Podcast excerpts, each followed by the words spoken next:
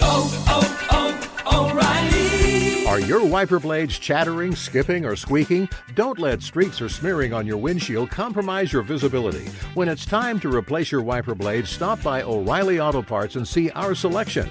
Our professional parts people will even install your new wiper blades while you wait. Stop by O'Reilly Auto Parts today. Oh, oh, oh, O'Reilly. Auto Parts.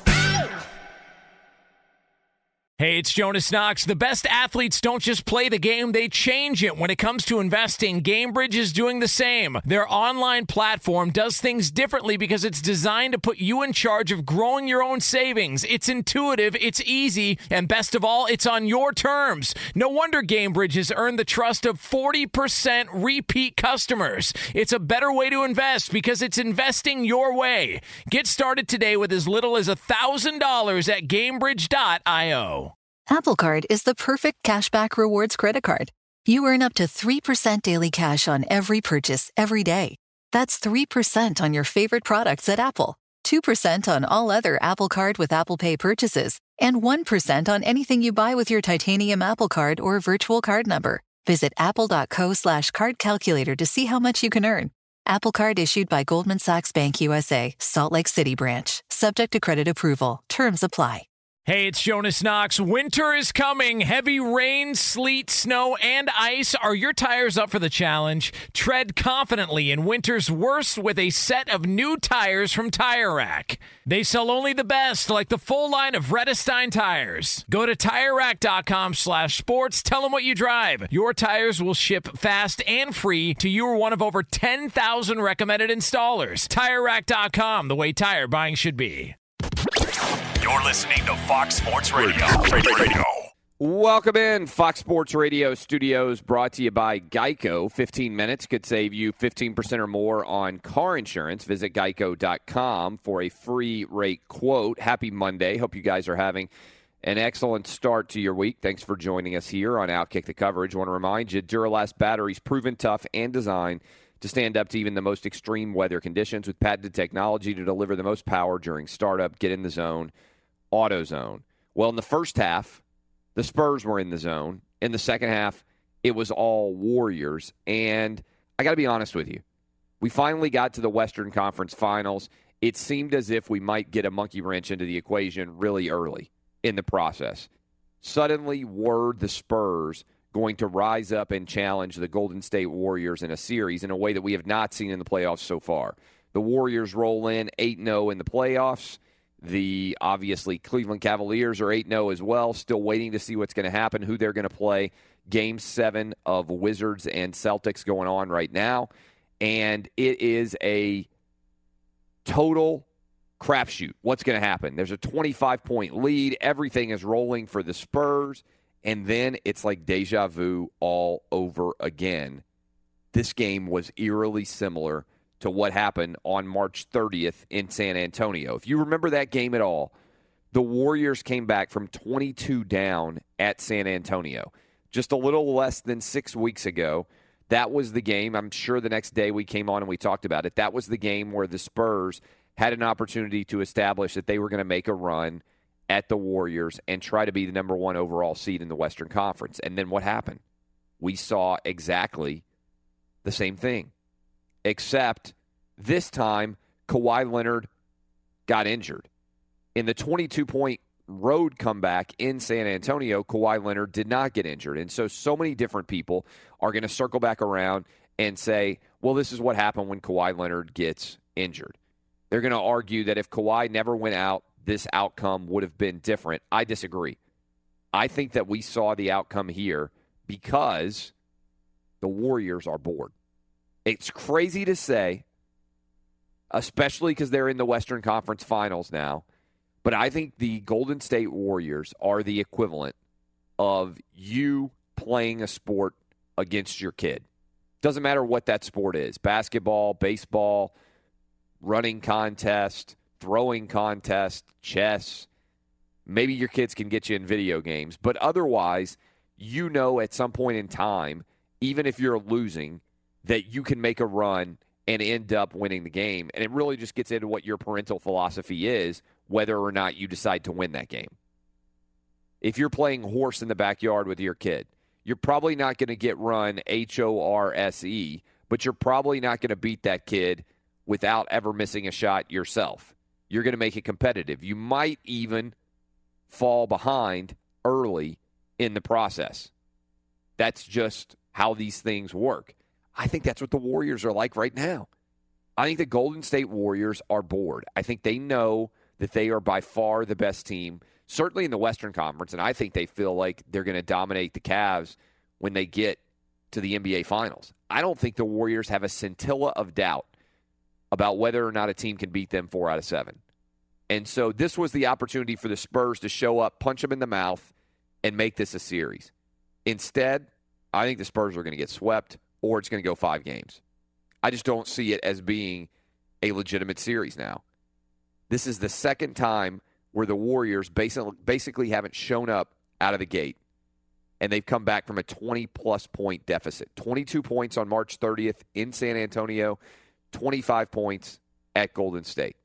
Now, all you people out there saying, oh, if Kawhi Leonard doesn't get hurt, you tend to overvalue individual players.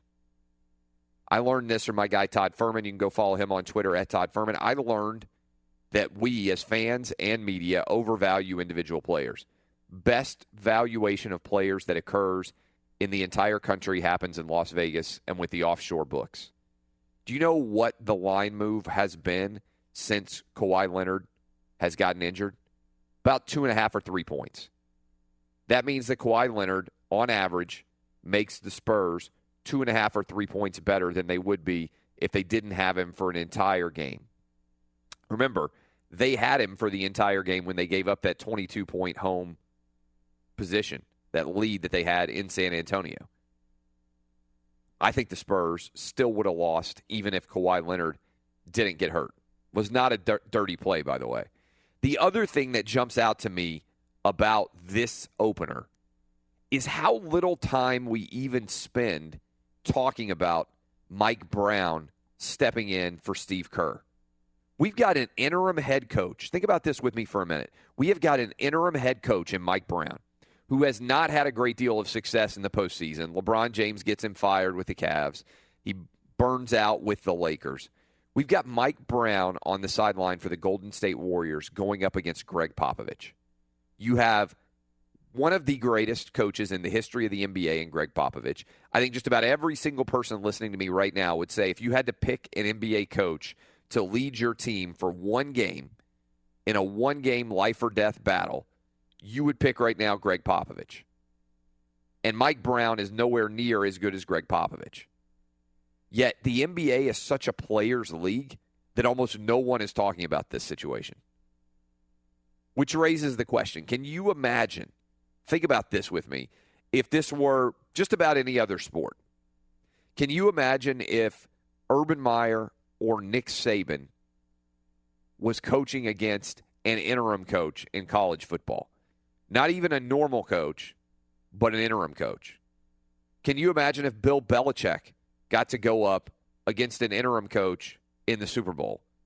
Or if Izzo or Pitino or one of the best coaches in college basketball got to do the same in the NCAA tournament against an interim coach. It would be a massive story. And I think that's because, at least when it comes to the NFL, college football, or college basketball, we recognize that the coach matters. Here, how much worse would the Golden State Warriors be if I were their head coach? How much worse would the Golden State Warriors be if you pulled a random person out of the stands and said, You're head coach for this game. If you told me right now that I had to go coach an NFL game or a college football game, and I put on the headset and stood on the sideline, I would have no idea what was going on. Right? You know, I could make basic decisions. Should we run or pass on third down? But the actual way that it would sound on your headset with the play calls, with the high level of discourse, it's a little bit like having a like an army planning, right? Like it, it, it's as if you are in, in the process of trying to decide how to attack somebody. Yet if I was in the NBA or college basketball, I think I could understand pretty easily what to do, right? You know what we're going to do on this possession? We're going to ISO for Steph Curry and get him an open three. you know what we're going to do on this possession? We're going to ISO. Uh, we're going to ISO Kevin Durant. I mean, it's not incredibly complicated to figure out what to do. And it, I think that's fascinating in this battle because I bet you're going to listen to sports talk radio all day. You might well put on television, and I bet you don't hear anybody talking about Mike Brown versus Gregg Popovich. And it is going to be fascinating to see what ends up happening in this series if the Warriors continue to dominate. It is Monday. We have lots to discuss. 877 996 6369 is the phone number. Always like to open up the phone lines for you guys. We've got game seven tonight. We've got the Celtics against the Wizards. Does it matter who wins? Does it, uh, does it even matter in any respect? I asked this question. I went ahead and took a step forward because I was curious what your responses would be. Who are you guys rooting for? At this point in time, I'm, I, have been saying it for a while, but I, I think it would be stunning if we did not have a series between the Warriors and the Cavs. And I was curious, who are you guys rooting for? Which team would you choose to support? And this poll question is up on my Twitter feed. At Clay Travis is the uh, is the location. Nearly thirteen thousand of you have voted, and fifty seven percent of you are rooting for the Cavs. 43% rooting for the Warriors. I think it's fair to say, despite the fact people in San Antonio are going to say, no, we're going to win this series. You're not giving enough respect to the Spurs. You're wrong. You're probably going to get swept. You're certainly going to lose within five games. But 57% of you going for the Cavs. So I feel like there's a lot of LeBron hate out there, but I'm kind of surprised that the amount of hate for the Warriors isn't being talked about because, at least in my poll, with nearly 13,000 of you voting, 57% of you, it's a pretty substantial majority, said you'd be rooting for the Cavs over the Warriors. Again, open up the phone lines 877 996 6369. The Warriors board team. They feel like they can win no matter what. There's not a team out there that can win four out of seven. They don't show up. They take a punch in the mouth. They laugh at the Spurs. They come roaring back from 25 down. It's not just that they did it this time, it's that they redid it all over again Baby hit me one more time. They came back from a 22 point deficit on March 30th, and now they've come back from a 25 point deficit. Kawhi Leonard probably going to be out for Tuesday's game. That means that the Warriors have a very good shot of going up 2 0, and the likelihood here, let's be honest, of any team coming back from an 0 2 deficit in the NBA is low. We'll take your phone calls 877 996 6369. We'll bring in the crew. Danny G, Robert, and Jason Martin in the next segment. Thank you for hanging with us. We hope you're getting your we're getting your Monday off to a scintillating start here. I am Clay Travis. This is Outkick the coverage on Fox Sports Radio. Live from the Geico Fox Sports Radio studios, Monday morning, getting you off and running. Great news. Quick way you can save money. Switch to Geico. Go to geico.com, and in 15 minutes, you could save 15% or more on car insurance. I'm Clay Travis, and the reactions already pouring in on Twitter from Spurs fans convinced that I'm not giving enough respect to their team. And I, I think this is normal. When a team loses like the Spurs lost, everybody wants to point out, though, oh, there was a that was a that was a dirty play by Zaza. That's crazy. There's absolutely no way that that was a dirty play. He would have to be an unbelievable, skilled, incredible body control to manage to hurt Kawhi Leonard on poss- uh, on intentionally by trying to get his foot underneath on the landing zone. I mean, that's just not going to happen. That's not a valid argument. And again, for everybody out there who says, "Oh, well, the Spurs would have 100% won this game without Kawhi Leonard getting hurt," how do you explain the 22 point loss at home when Kawhi Leonard played the whole game? I think the Warriors would have made a run. Now, maybe the Spurs would have held on but I think the Warriors would have still found a way to win. Remember back in that game in March, which was on the road in San Antonio, the Warriors got down 22 and then ended up winning by double digits. It wasn't even a close game at the end. They won by 12. I thought that the Warriors were going to pull away. I thought it was very close to pulling away. And again, people rolling in, anybody who didn't think the Kawhi Leonard didn't cost the Spurs the win, you're an idiot. You're crazy. No, I think that probably makes total sense. I think that makes total sense that the Warriors are effectively the adult playing the kid. They are so confident that even in the Western Conference Finals, they didn't match the intensity early on of the Spurs, but they felt like they could still come back. just like you do when you get down 10-0 to your kid in the backyard, and then you score, then you're going to 11, and then you score the next eight or nine points, and then you have to make the decision whether or not you want to actually win or you want to let him or her win 11-9, 11-10, something like that. That's like a parental decision on your part. Do you want to win or do you want somebody else to let them win? Um, it's a uh, it's a fascinating question. Not an easy answer for any parent out there, but that's what the Warriors are like. You buying it? I bring in Jason Martin, my uh, producer here. J Mart, you buying into the idea that the Warriors are basically like the adult playing the kids? No, not in this case. I mean, I, I disagree with you entirely. I think I think the Spurs win that game by ten points if Kawhi Leonard doesn't go down. It, I, you know, you can point to other games, but every game is different. If you looked at the trajectory, the way that game played out, he was killing Kevin Durant. Kevin Durant was four of eleven in 23 minutes with Kawhi Leonard checking him. After Leonard goes out, the next 15 minutes he goes seven of ten gets 20 points and finishes with 34. It's what Kawhi does in terms of enabling guys like Jonathan Simmons not to have to take so much on defensively. I you know, I understand your point. And yes, Golden State would have made a run because every good team in the NBA playoffs makes a run in the second half, especially at home, especially when you have guys like that. But this one struck me as one where if Kawhi does not go out with seven, whatever it is, left in the third, where Golden State eventually might even pull their pull their foot off the gas in the fourth quarter to try and preserve themselves because I don't think they were getting back into that game. I really don't. I the Spurs had him, and Kawhi Leonard, being as good as he is on both sides of the ball, had 26 points before he went out. Defensively, was just a witch. Had eight rebounds. I mean, he was tearing it up. I think that there are situations where you can overvalue stars, but I don't think Kawhi Leonard, especially considering he's the only player that you would put up against the four great players on Golden State's side, I would say you can't just take him out of the equation and then say, well, the Warriors are probably going to come back and win anyway. Not against Popovich, not against the Spurs, not against Kawhi Leonard in the playoffs in this situation. So we disagree, although I do think that your point about the kid and all that kind of stuff, I think Golden State does play board from time to time, quite frankly. They do come out and they assume that they're going to boat race people. And sometimes that costs them because they get down. It happened against Portland in, in round one where McCollum and Lillard went crazy. The difference is the Spurs, a lot more veterans, a lot more guys with playoff experience, guys on that team that already have championship rings, of course. So, yeah, we disagree on Kawhi, but the overall point about lackadaisical play early from the Warriors, especially early in playoff series that they think they're going to win, I don't entirely disagree with that. How many games does this series go? Let's go around the horn. Uh, Jason, over under five games. Man, I thought we were going to go deep when I was watching this thing early. It just felt like the Spurs were going to make this difficult on the Warriors. That is one that had to be a soul crushing loss for them because if they win it, Kawhi Leonard gets six days off because they don't have to play him in game two, and because of the way they're staggering the schedule to try and let the Eastern Conference catch up with them because they're not even in the finals yet, and the Western Conference has already played game one.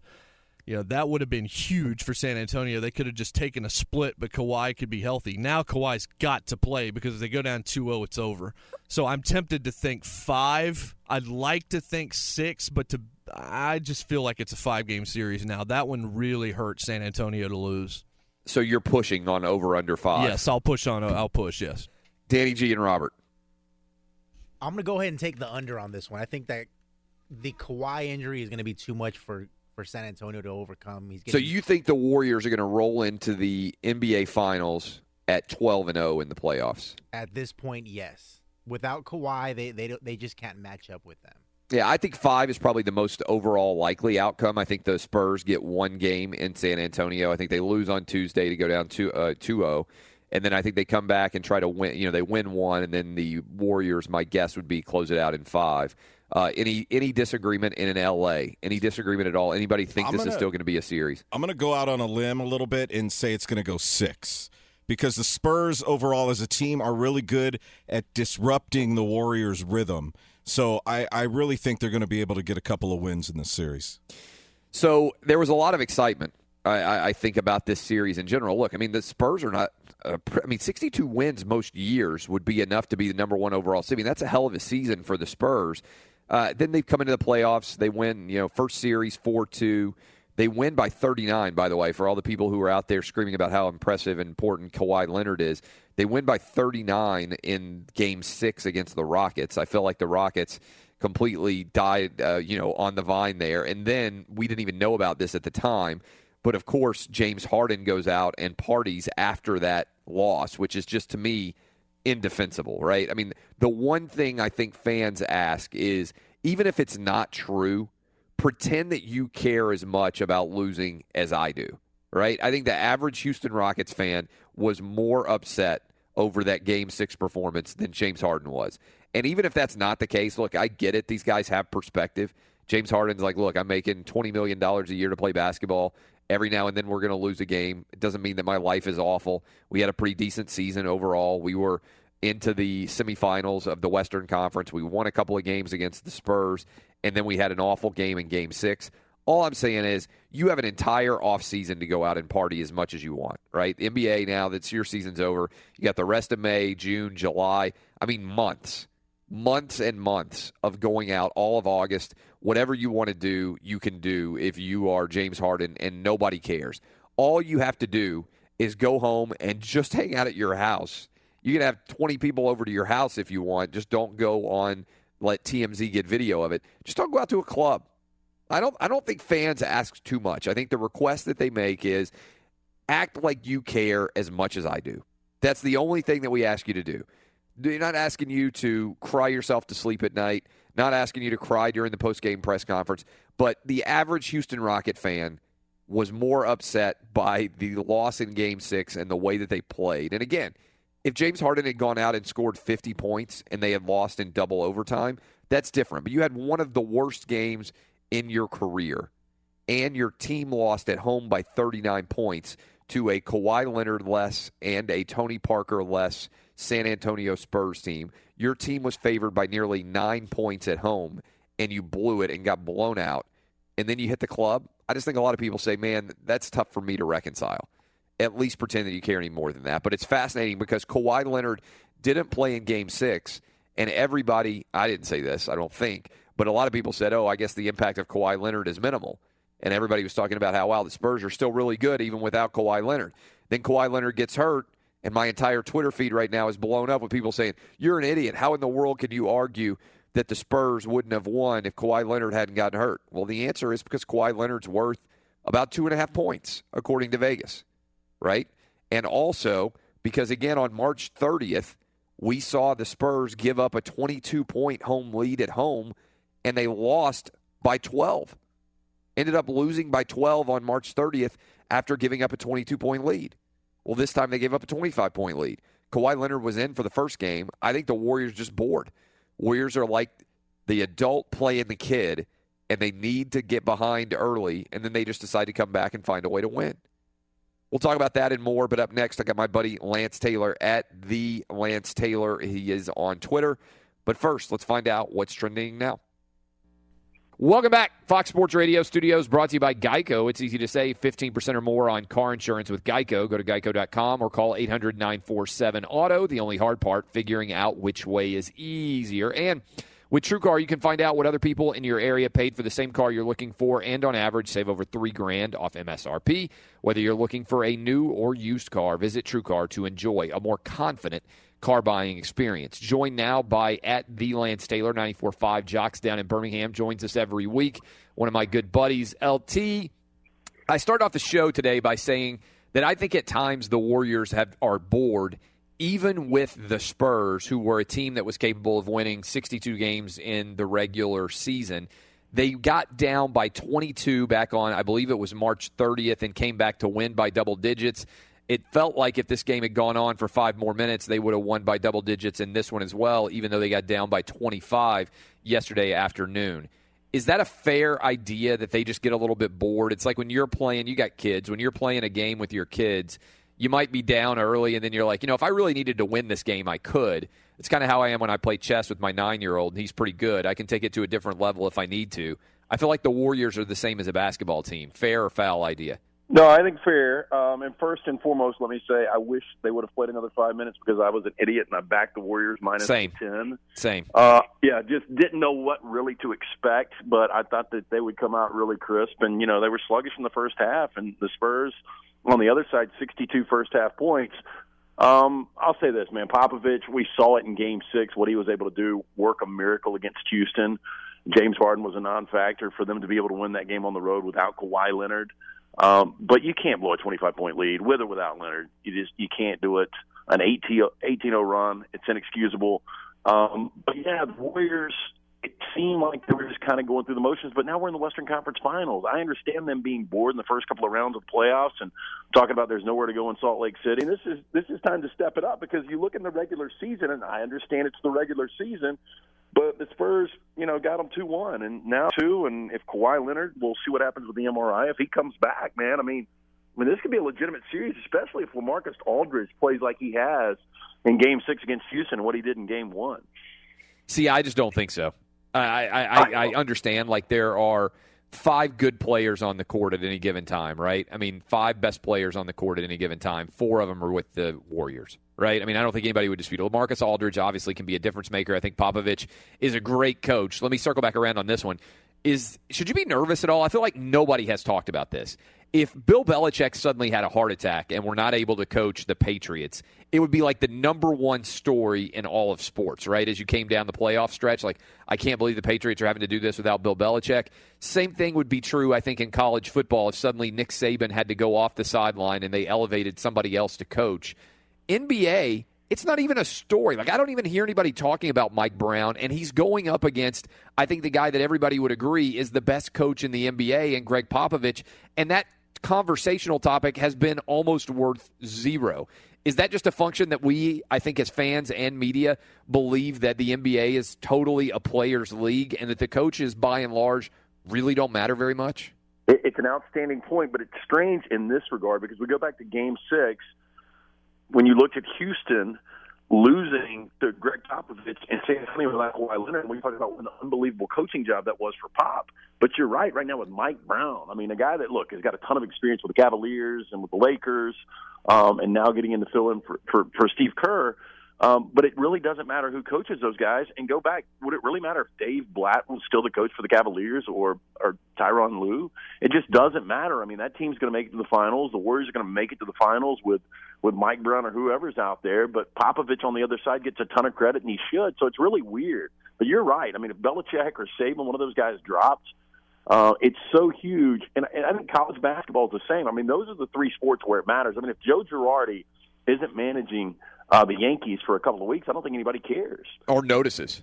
You might Yeah. not even notice. I mean, I think you or I could manage a major league baseball game. I'm not even kidding about that. I mean, I think, yeah, and and, and I think honestly, you or I Well, or anybody out there American listening, League, you know, American League would would be the easiest when you've got a pinch hitter. When you're, you're doing some double switches in the National League, I mean, you know, there's a little strategy there. But you give me the Yankees, I think I'd be good. But you know, I think I'd be really good with the Warriors.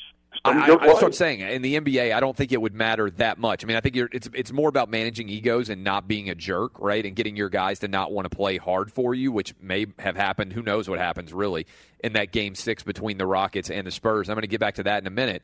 But when I say that, I mean like in baseball and basketball, I think you or I could manage. I think a lot of the people who are out there listening could could be head coaches there as well.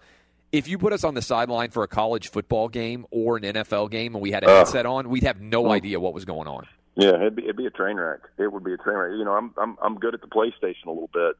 I can call some plays there, but you you put me on the sideline, we we'd have some major issues. To the, this, to the extent, by the way, I don't even think we would understand what we. I think it would be like a foreign language if you had the headset on for much of the decisions about play calling. Whereas, I think I could sit in a huddle in an NBA game and say a lot of what we hear is said every single time they have the coaches mic'd up, right? Like, we need to box out a little bit better. We got to make sure that we don't go in the pump fake for Manu Ginobili. He's 39 years old. If he wants to shoot an outside three, let him shoot an outside three. Don't let him slink his way into the into the lane, right? Like, there are lots of things I think I could point out as an NBA coach and not be that much different. And by the way, not trying to be that unkind to Mike Brown. Obviously, Luke Walton got the Lakers job to a large degree because of all the games that he won when he was the interim coach for Steve Kerr back in the day, right? Just a couple of years ago.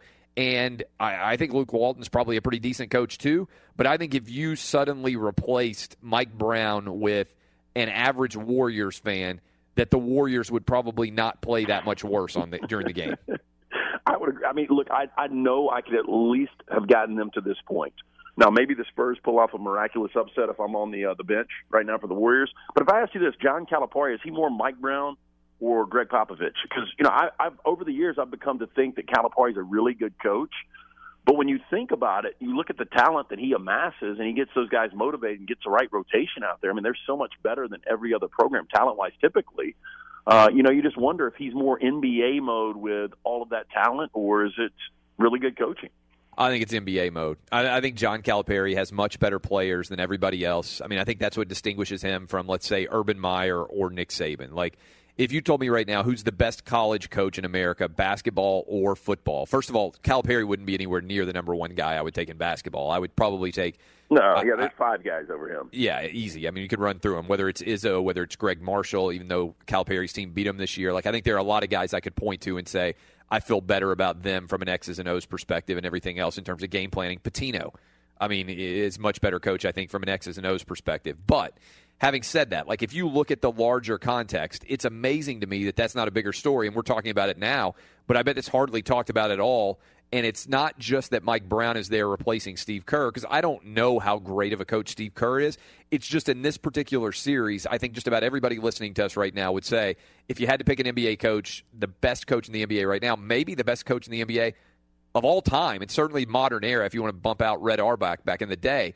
I mean, it's probably, to be fair, right? Popovich. I don't think there's even hardly an argument against him now. Phil Jackson would have been back in the day, but I think what Phil has done with the uh, the Knicks, a lot of people have just started to write off Phil Jackson. Yeah, I, I agree. I think Popovich, uh, you know, I would say all time. I mean, I, I think you can make that argument. I mean, Auerbach's there, Phil Jackson was great, but yeah, I think Popovich is that guy now. How about this scenario? Just um, I mean, if we're playing out the inevitable, which we think is going to happen, we've talked about it for weeks. We're going to see Cavaliers Warriors for three consecutive years. If Kerr doesn't come back, we might see the two worst head coaches ever in an NBA Finals. Oh, I mean, I, mean, I think is, I, is that fair with Mike Brown and Tyronn Lue? Because typically, you do get a really good coach in the NBA Finals. I think what you would have to say at that point in time is LeBron is the coach of the Cavs, and I think you would have to say like there's a multi-team, a multi-headed coach of the Warriors. Because I think it just go back again to the player dynamic, right? I mean, LeBron James is to me basically a player coach of the Cavs. As much, and people may say Ty Lue makes a tremendous difference. I just disagree with that, right? I don't think he's a bad coach or anything, but I think that LeBron James effectively a player coach, and I think that the Warriors, if you look at their big four I think those guys basically manage the decisions about what's going on there. I mean, look, Iguodala got kind of into it a little bit. I know he has a decent relationship with Kerr, but where's he gone? Like he played ten minutes in in uh, in the first game. I mean, he was the NBA Finals MVP two years ago. Two years barely ago, getting yeah. off the bench right now. You know, uh, I mean, it does show you. And back to you know, players versus coaches. I mean, if Boston does hold serve tonight, makes it a perfect eleven of eleven, home teams winning in those games, Wizards, Celtics you're going to have arguably the two best coaches in the finals, or at least the conference finals, in Popovich and Stevens. But talent's going to outweigh, outweigh both of those guys. And 100% it will. And, and everybody out there listening right now would say, would you go with coaching or talent? You take talent every time. And I think it's different somewhat in college basketball. I think it's certainly different in the uh, in, in in college football. And I think in the NFL, other than the quarterback position, you take coaching, right? I mean, like, is it, number one is quarterback. I think number two is coaching. What do you think is going to happen tonight in that game seven between the Celtics and the Wizards? Well, you know, John Wall hitting that go-ahead three. I mean, that's probably the biggest shot we've seen in the postseason. Not that we've had a, a tremendous postseason thus far, but the Wall go-ahead three with 2.7 seconds. I mean, that was just nails. Again, we, we've seen these teams play ten times this year. Uh, they hate each other. Uh, the home team's won all 10. You look in this series, every game's been a double digit win for the home team except game six. Avery Bradley uh, and, and Horford stepping up for the Celtics, that's been the difference thus far. Isaiah Thomas is always going to get his. I think um, for the Wizards to get the road win tonight, I think Otto Porter's got to hit some perimeter shots. I mean, zero points in 36 minutes in Game Six, and Bradley Beal's got to be big. I mean, Wall is going to show up in Game Seven. I mean, Wall's just gone. Wall is just you know, arguably the, the best, maybe best point guard right now in, in basketball. So I think it'll be a tremendous game. I, I think it comes down to probably a final possession, kind of like Game Six. I think the Wizards will play well on the road in Game Seven, but but I've got a feeling the Celtics will win this. Outstanding stuff as always, LT. Go follow Lance Taylor at the official LT on Twitter, and uh, we'll talk to you again. I'm sure sometime soon. Sounds good, Clay. See you, man. I am Clay Travis. You are listening to Outkick the Coverage on Fox Sports Radio. Welcome back in. It's time for the Geico play of the day. The Predators and the Anaheim Mighty Ducks went into game two. The Preds got up 2 0. It seemed like it was going to be all she wrote for Anaheim, and then the Ducks came surging back, tied it up. They were tied at three, and then this happened courtesy of the Ducks Radio Network. Up ahead, Ritchie barges in, shoots, he scores! He was noticed there, huh? A 4-3 lead for Anaheim. He ripped one up high over Rinne's shoulder.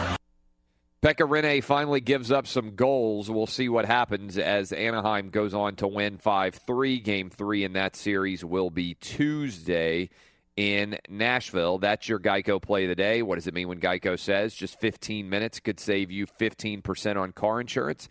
It means you probably should have gone to Geico 15 minutes ago. All right, am I crazy on this for believing that I could stand on the sideline for the Warriors and win at least three playoff games in this series against Gregg Popovich and the Spurs? Is that an insane idea? And I don't think that I'm some sort of basketball savant. I think the vast majority of reasonably intelligent people, because we were talking earlier start the show about Mike Brown stepping in for Steve Kerr. And Steve Kerr continues to have some kind of a relationship with his team as he deals with his injury.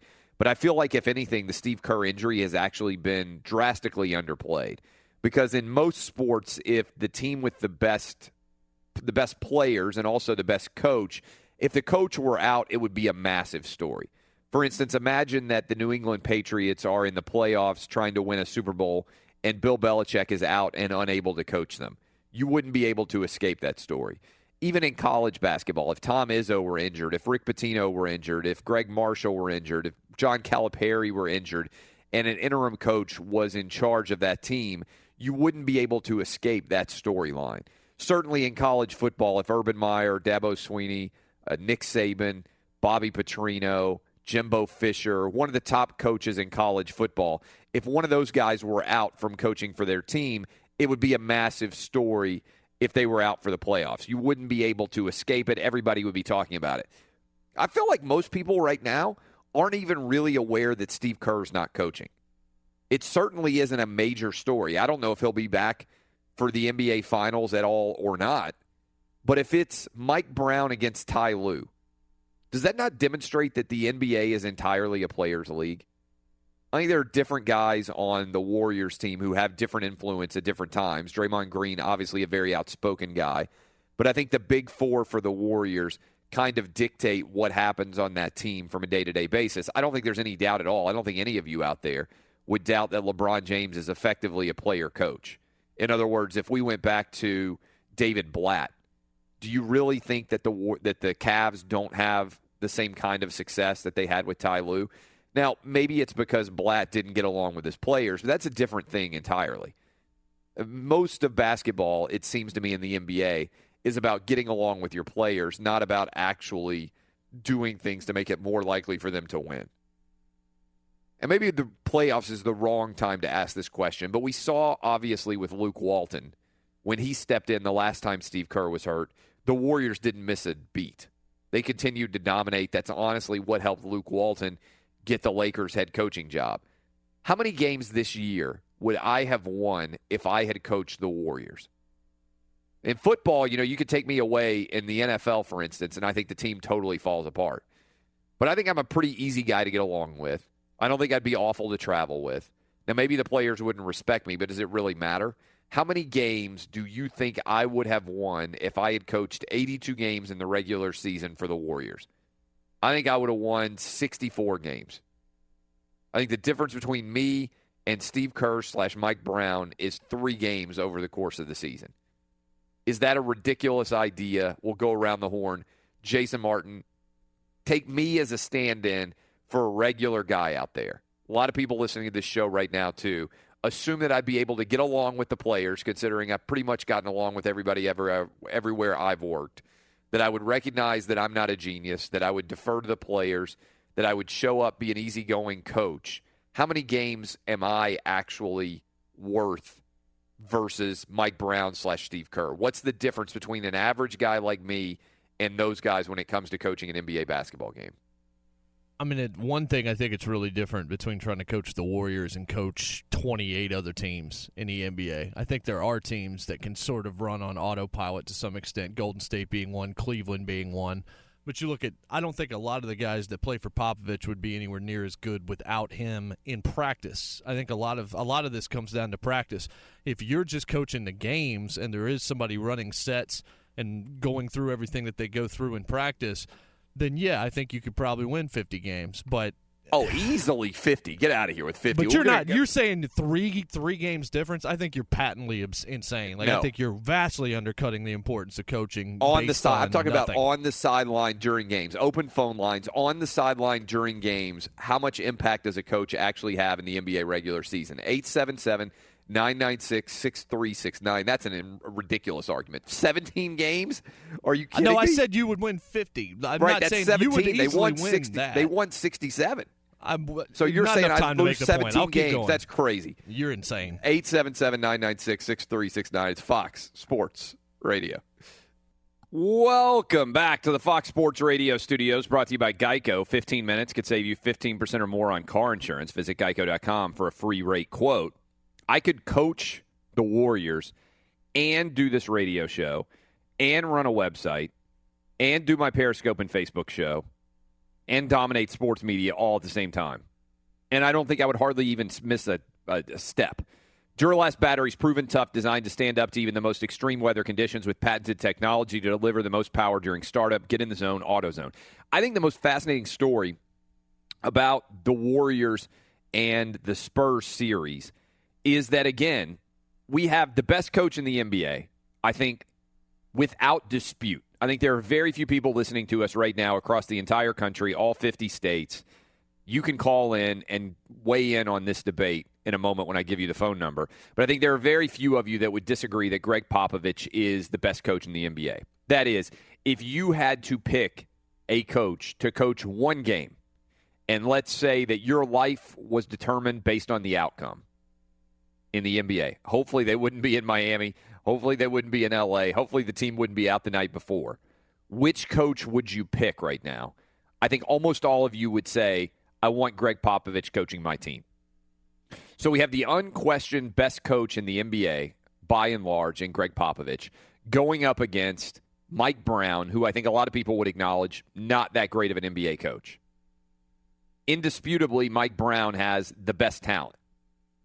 Indisputably, Mike Brown has won game one.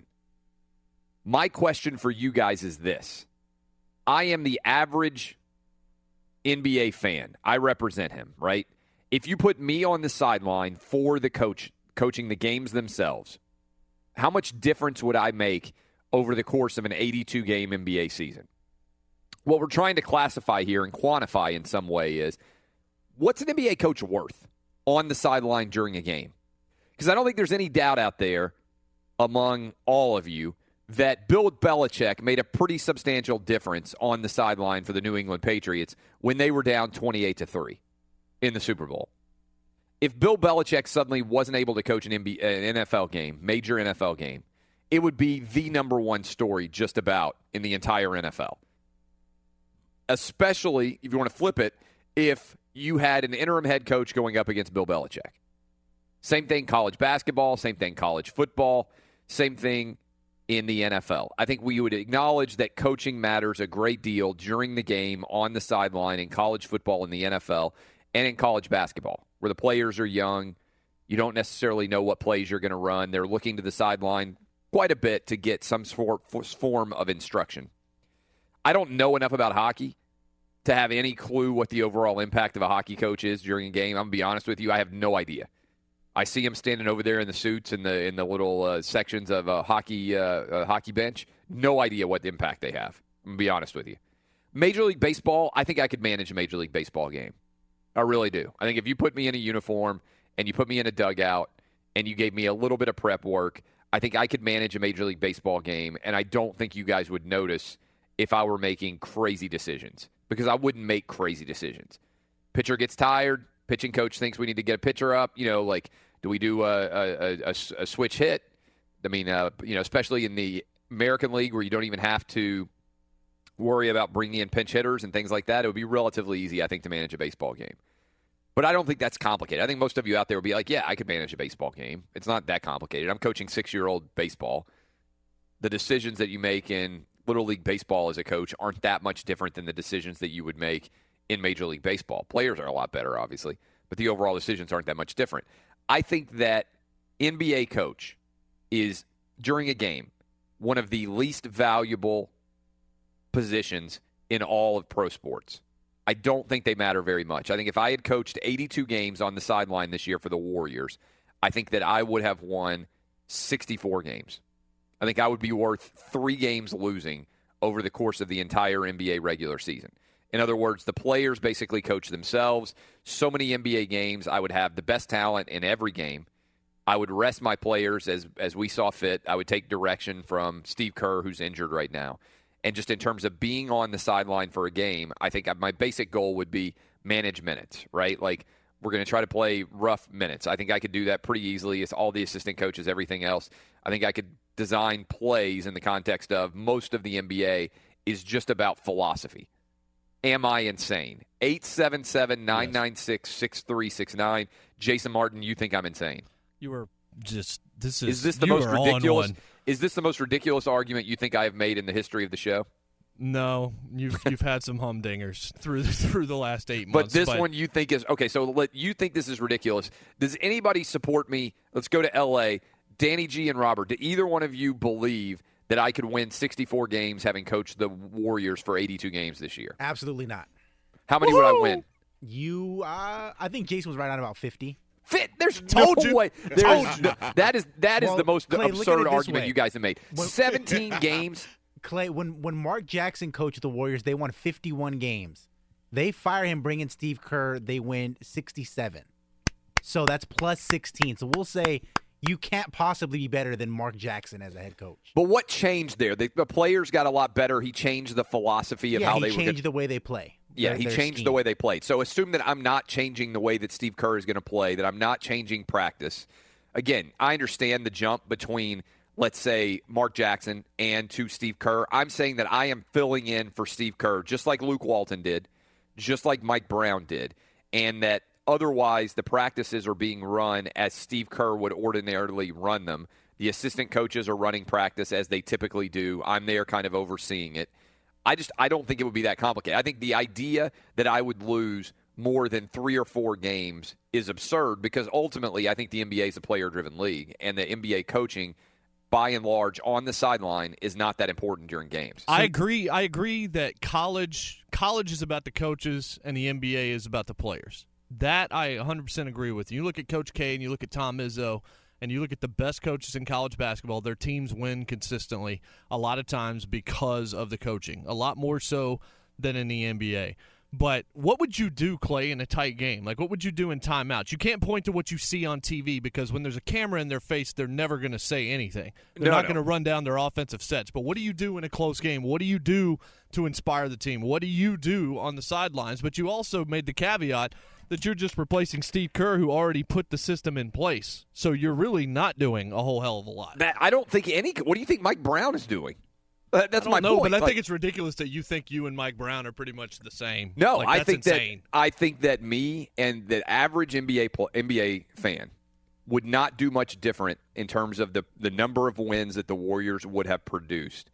I'm not focusing exclusively on Mike Brown because last year or the year before when Luke Walton came in, they won what 73 games. They went 73 and 9, am I right about that? Set an all-time record. And Luke Walton got the Lakers job and the the, the drop off was almost non-existent. Like I think that if you assume that I'm a fairly intelligent guy, right? That I was capable of and would be capable right now of showing up at the United States Supreme Court and arguing well either direction, any Supreme Court case, if I studied for it, right? I'm pretty compli- pretty convinced that I could study the Warrior offensive sets enough to be able to analyze during the game what was working well, looking at the data, everything else, and be able to diagram a couple of plays. Not like you're inventing a brand new play, right? There aren't that many plays to run in basketball. I'm pretty confident that I could sit there and say, and by the way, let's ISO for Steph here. let's get Kevin Durant one on one at the top of the key and get a matchup that favors us. We know what the five players are going to be in for the Spurs. We know the five players in for us. Which of these plays do we think is the highest percentage of us being able to score? I, I just don't think it's that complicated. Like wh- uh, whether or not they make shots, like I don't know, but I, I think this is. I think that the NBA sideline coach is the least valuable. Again, I'm taking hockey out of the equation because I legitimately have no idea about hockey. I know nothing about what they do. If I were standing on the sideline for a hockey game, that would be maybe the best test because I literally know nothing about hockey, right? I could be standing in there and, and be like, oh man. I mean, I, I have no idea what a bench coach does in hockey. So I'm taking that out of the equation. Everywhere else, I think I could also look. I think I could also do this in Major League Baseball.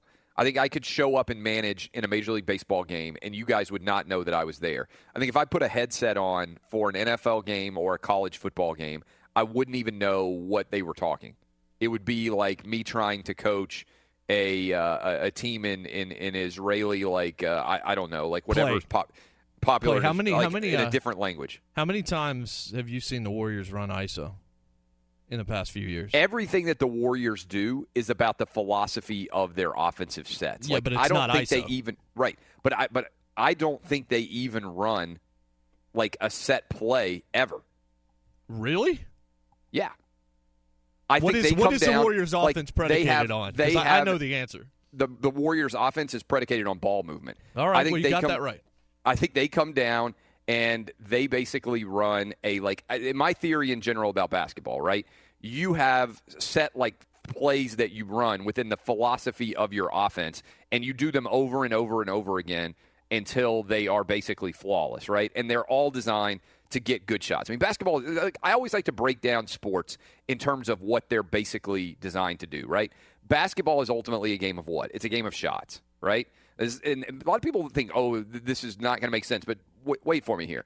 Basketball is a game of shots. By and large, what is the goal of basketball? It is to take as many good shots as your team can take, and it is to force your opponents to take as many tough shots as you can force them to take, right? I mean, that's basketball its most basic essence. And the more good shots you take and the more bad shots you force, on average, the more games you're going to win. That's basketball at its most basic level, right? Football. What's football? Football is a game of space, right? When you really watch football, and you got to be up top to really think about football, football is about creating space, right? In game of offense, you try to create space. If you create space, you win. In the game of defense, you try to take it away. If you eliminate space, you win, right? So ultimately, in the grand scheme of things, football is a game of space, basketball is a game of shots. Like, just kind of, in essence, try to figure out what's going on here, right? I don't think it's that complicated. Once the offensive sets are installed, Kevin Durant is smart. Draymond Green is smart. Steph Curry is smart. Klay Thompson, they know what they're doing.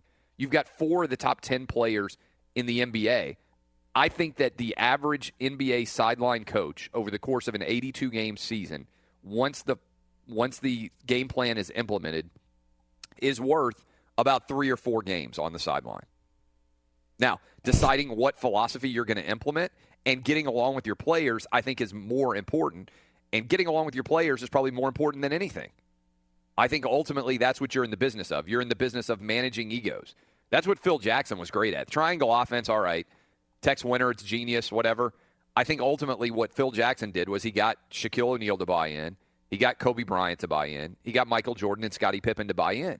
He was good enough at relationships that he could get big time star athletes. Remember, before Phil Jackson, Michael Jordan had a reputation as a coach killer.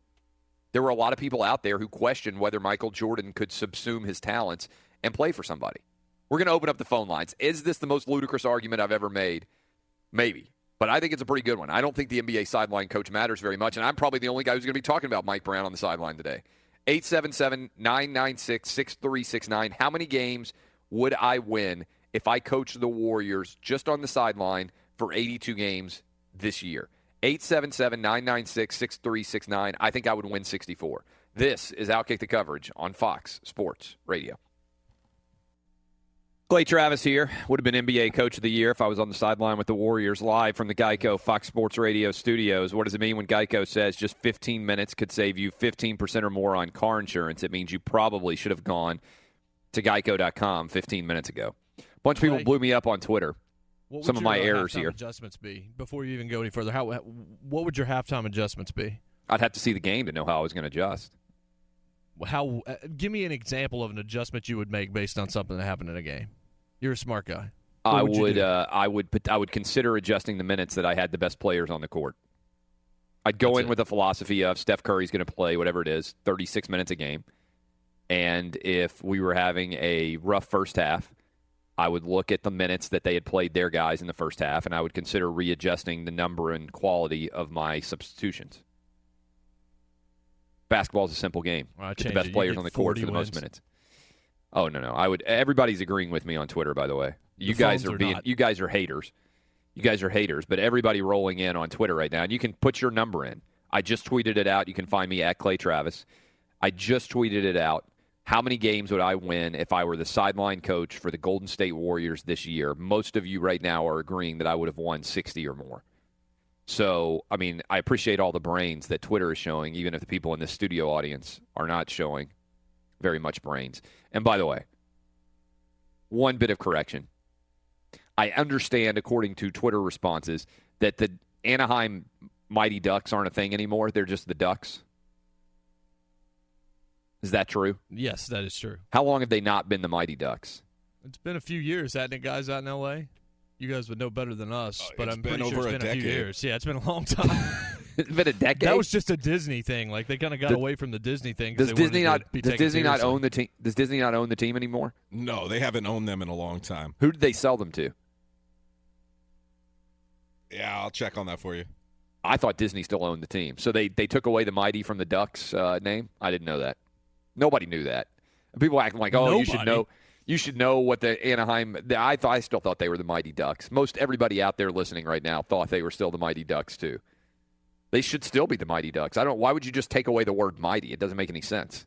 Once you've gone Mighty, now you're just the puny Ducks. I, I don't, know, It because it's a kids because it's a kids movie, and there's no reason to continue to call yourself the Mighty Ducks because no one else. It's not like they they call themselves the Mighty Titans or the Mighty Patriots or the stunning Right. Chiefs. I'm saying that don't once you made the decision to go Mighty Ducks, you can't just take away the Mighty. Evidently, this is uh, they Disney sold the team back in 2005.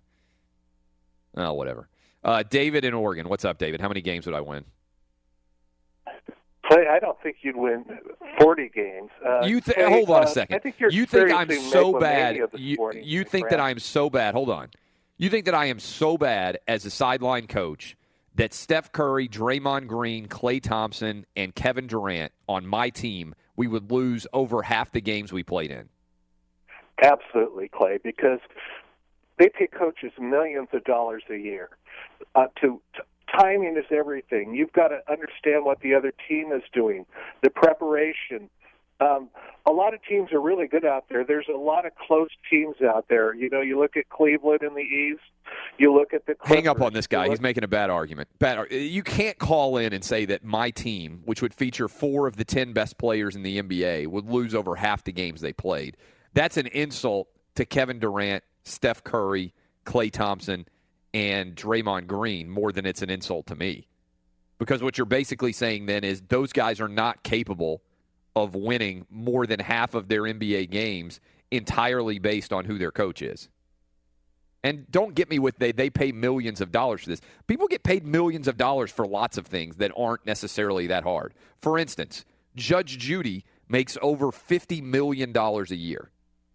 Okay? Over 50 million. Does anybody out there listening right now not think that I could do Judge Judy's job? I'm a lawyer. I talk for 3 hours every day, 5 days a week. More than that if you count the Periscope and the Facebook shows. Do you have? Do you believe that I could do that, Jason Martin, or you think that I'd suck at that too? Of course, I think you could do that. You actually have a background in that. Like that. That plays a little bit differently. But but but back, basketball is not complicated. People are like, oh, basketball. Basketball Yes, is not is. complicated. If I look honestly, if I sat down and just exclusively studied basketball for one year, I would know everything there is to know about basketball. Right? I might not be- make the right decision. Jackson. No, uh, but I would know everything that would still come into whether I could be a good like psychologist, whether I'd be good at dealing with my team and everything else. But I'm saying I would know every single permutation of basketball there is to know if I studied it exclusively for a year. You would agree with me that practicing law is more complicated than coaching basketball, right? There are more external factors that are complex about being a lawyer or a doctor, let's say, than there are about being a basketball coach. Like the intellect that's required to coach basketball is lower than the intellect that's required to operate on someone in a in a in a surgery.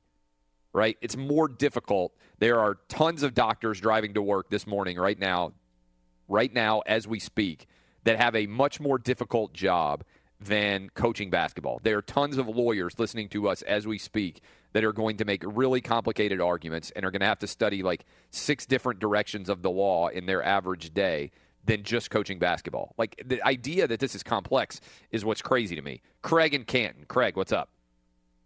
Yeah, good morning, Clay. Now, uh, now don't hang up on me because I got a good follow up question for you. But you're throwing some qualifiers in here because now you're talking about in game only. That's what I said from the start. one- All right, okay, okay. So in game only, I think the Warriors, you're probably a five to six game difference. The Cavs, a five or six game difference just because the talent level is so high for the regular season. The other teams probably 50% because I don't think you know much about defensive schemes, how to guard the pick and roll. The offense would be easy. But right here, Clay, this is your, you got a Clay IQ when it comes to football, a Clay Travis IQ on football, but your NBA IQ is at tack level. It really is, Clay. I don't think I have a Tack high level level. IQ for anything other than Well, life. now, uh, all right, now let me get my All right, what's your question. question? Hang up. How many people? What about if you were just the coach at halftime for the Falcons? How many people you think could have won that? I would have game? won the Super Bowl. I would have won the Super Right? Bowl hundred percent. And I'll, I'll hang, hang up there. Player. I would I would have hundred percent won the Super Bowl. I will say that because if I had been and, and again I and remember I'm saying that if I had the headset on, I would not even be able to understand what was going on in general conversation. But once we were in that situation, I would have been like third and one. We're going to run the football here. All right. We're going to allow the clock. If you remember in the fourth quarter in that game, I would have not been, I would have totally allowed my guys on the offensive and defensive sides of the ball to call their game plan, right? Offensive and defensive coordinators, I let them do their jobs. But once the strategy of the game is in place, and once we're in winning time, I would have been like, there's no way possible that I'm letting Kyle Shanahan throw the ball there on third and one on the play where he gets sacked. I mean, in real time, you run the ball on third and one there. Once we were in the position where we had to start throwing the ball again, and we had hit that pass to Julio Jones, and all we had to do was run the ball and then rely on our kicker, Matt Bryant, who barely missed a single field goal from inside of 40 yards in his entire season, then I would allow him to kick the field goal and I would have won that game. I would have won the Super Bowl. Again, I would not have overthought it. I'm pretty good about analyzing percentages and figuring out smart strategic plays. There's no doubt that I would have won the Super Bowl. Terrence in Augusta, Georgia. What's up, Terrence? So how you doing, man? Love the show. I appreciate you guys uh, helping me get to work every morning. Um, oh, if you give me just a little bit, a little bit of leash, I'm going to kind of arrive at my number inductively because I have two points of agreement with you. Uh, number one, you're a smart guy, so I think analytics would give you something of an advantage over the average basketball fan, basketball watcher. So with the analytics in hand, the research being done, I think you could figure some things out. I think you could you know, do this, do, do your thing on the sideline, so to speak, because it is, as you said, a player-driven league. But my point of disagreement is this: uh, there's so much excuse me, that goes into it that is a feel thing. It's an experience thing. I mean, Pop's been on the bench a long time. You know, Kerr played the game a long time. So I think there, the in-game adjustments, the field type stuff is where I think you'd be at a disadvantage to a coach, even a young coach who's been sitting on the sideline as an assistant, coming up through the ranks, you know, over the years. The best analogy I've ever heard is this: while you may have a big, broad brush that you can do some great things with, that's Clay Travis. I think the value of the sideline coach is in the fine brush, the detail things that we don't see. They make it look easy. Uh, the shuttle takes off; it looks like it's going straight. Uh, but I'm told there's these gyro gimbals in the nose. It makes a hundred of thousands, hundreds of thousands, if not millions, of adjustments per second that make it look like it's going straight. When in the absence of that, it would go off course. So how many games do I win? Forty-one with Golden State. I'd give you 41. You I'd think I would I would lose 26 more games than they did this year? It's a field thing. Yeah, that's. I think so. Now that's Golden State. I don't think you get that high with the team lesser than Golden State or the Cavs with the elite players that you're talking about. Good stuff. Thanks for the call. I think that's insane.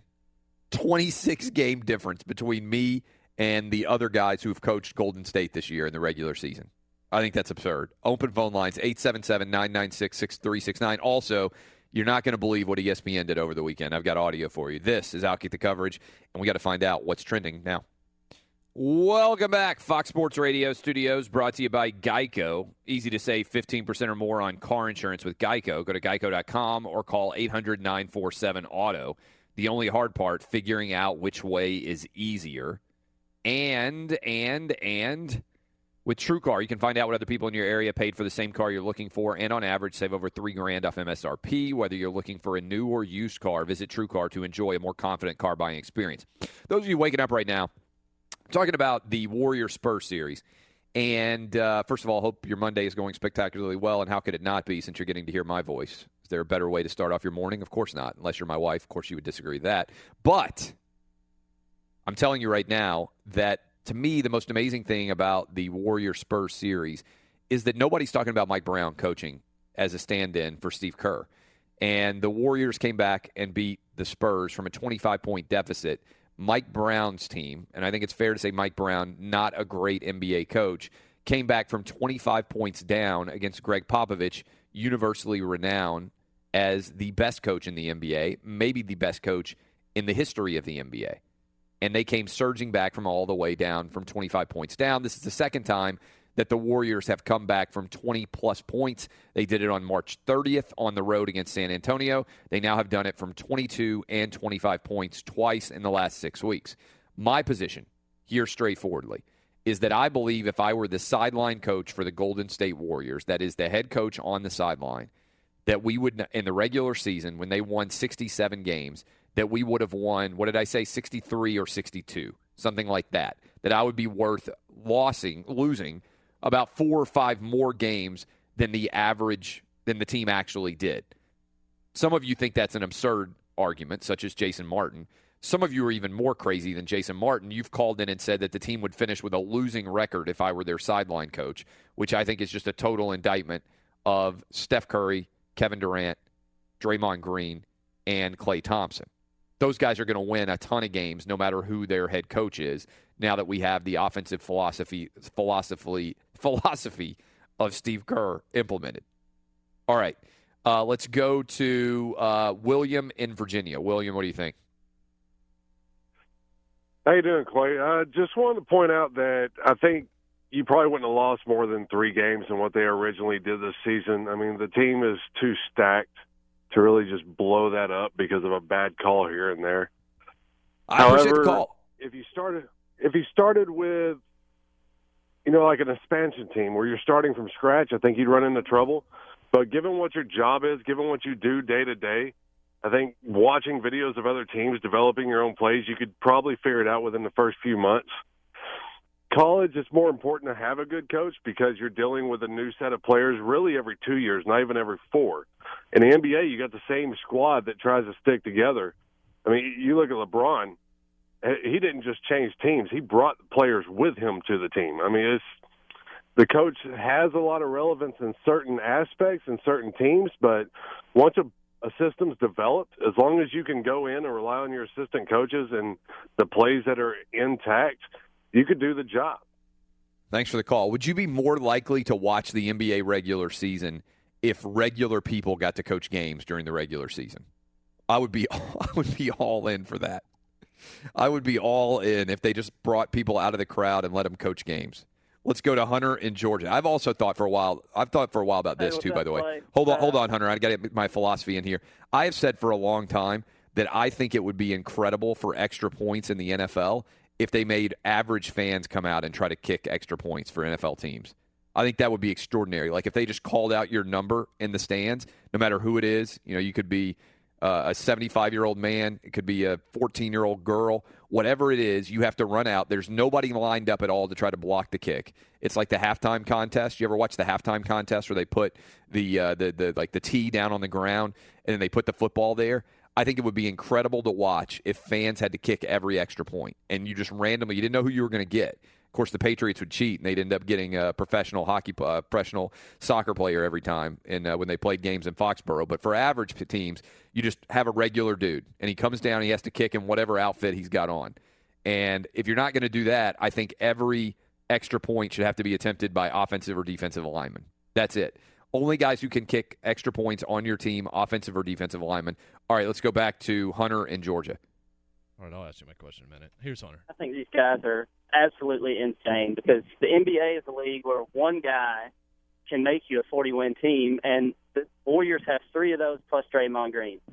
So, in my opinion, I don't think it'd be any different than the result they had this year if you or I or anybody was the coach because they've got three Hall of Fame players and possibly four in Draymond Green, and you could have a freaking dog on the sideline, and they're smart enough to figure out how to get good shots and how to stop people on defense. Amen. Thank you for the call, Hunter. I think, I, frankly, if you use social media as a gauge, you shouldn't. Despite the hate that I'm receiving from Danny G, Robert, and Jason Martin, most people are on my side here. You know what the biggest difference between Mark Jackson and Steve Kerr was? That Steve Kerr taught him how to play defense. These are guys that didn't play much defense, that he's gotten them to commit to actually caring about the defensive side of the ball and making them one of the best defensive teams in the league. But here's here's the question I wanted to ask you a little while ago. If it's so easy to be an NBA coach, why are there so many terrible ones? And that's been that way since the very I think very it's because, beginning. frankly, there's lots of really bad teams. I mean, I think the NBA is so slanted towards. I, I think the I think coaching matters very little in the NBA by and large. I think it's the quality of the overall player. I think LeBron James is a perfect example. LeBron James a player coach, right? There's no difference in my mind between David Blatt and Ty Lue other than LeBron may or may not have been able to get along with Ty Lue better than he does Blatt. Like right in terms of the individual game management, I don't think that there's a scintilla of difference between Blatt and Lue, which is why I'm saying so much of being an NBA sideline coach is just getting guys to buy in, right? Getting guys to be able to handle handle their egos. I think that's really what Phil Jackson was good at. I mean, he had the, the nickname the Zen Master. People have totally forgotten that Michael Jordan was unmanageable. At least that was his reputation, that he wouldn't submit to a coach, that he thought he was smarter than all the coaches.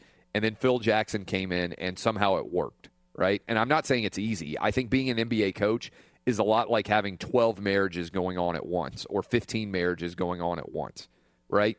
Because really it's more about relationships than it is X's and O's. So you're trying to maintain decent relationships with 15 different guys when you are in a position of having something that they all want, which is playing time. And obviously, everybody on that roster, 1 to 15, wants to win, and you are marshaling somehow this playing time and trying to allocate it in an efficient and fair manner. And also, you're trying to manage the egos of these guys and keep them competitive enough that they want to play while at the same time, it's a little bit like being a guy who's trying to get a, a jockey or a, a, horse owner trying to get them ready for the Triple Crown, right? You got to run them just the right amount, right? You don't want to play them too many minutes. And honestly, that's probably what happened, frankly, last year with the Warriors. They got caught up in going for that 73 win record. And if they had won 65 games instead, they'd probably be the two time defending champs right now. Instead, they set the record for 73 wins, but they may well have tired themselves out. All right. Going to go to your calls, 877 996 6369. Final segment of hour two. Got some audio I'm going to play for you from ESPN in hour three that you're not going to believe. This is Outkick the Coverage on Fox Sports Radio. Live from the Geico Fox Sports Radio studios. I'm driving everybody crazy here because they think my confidence has finally gotten the better of me. How many games would I win if I were coaching the Warriors for 82 games on the sideline? Great news. Quick way you could save money. Switch to Geico. Go to geico.com, and in 15 minutes, you could save 15% or more on insurance, on car insurance.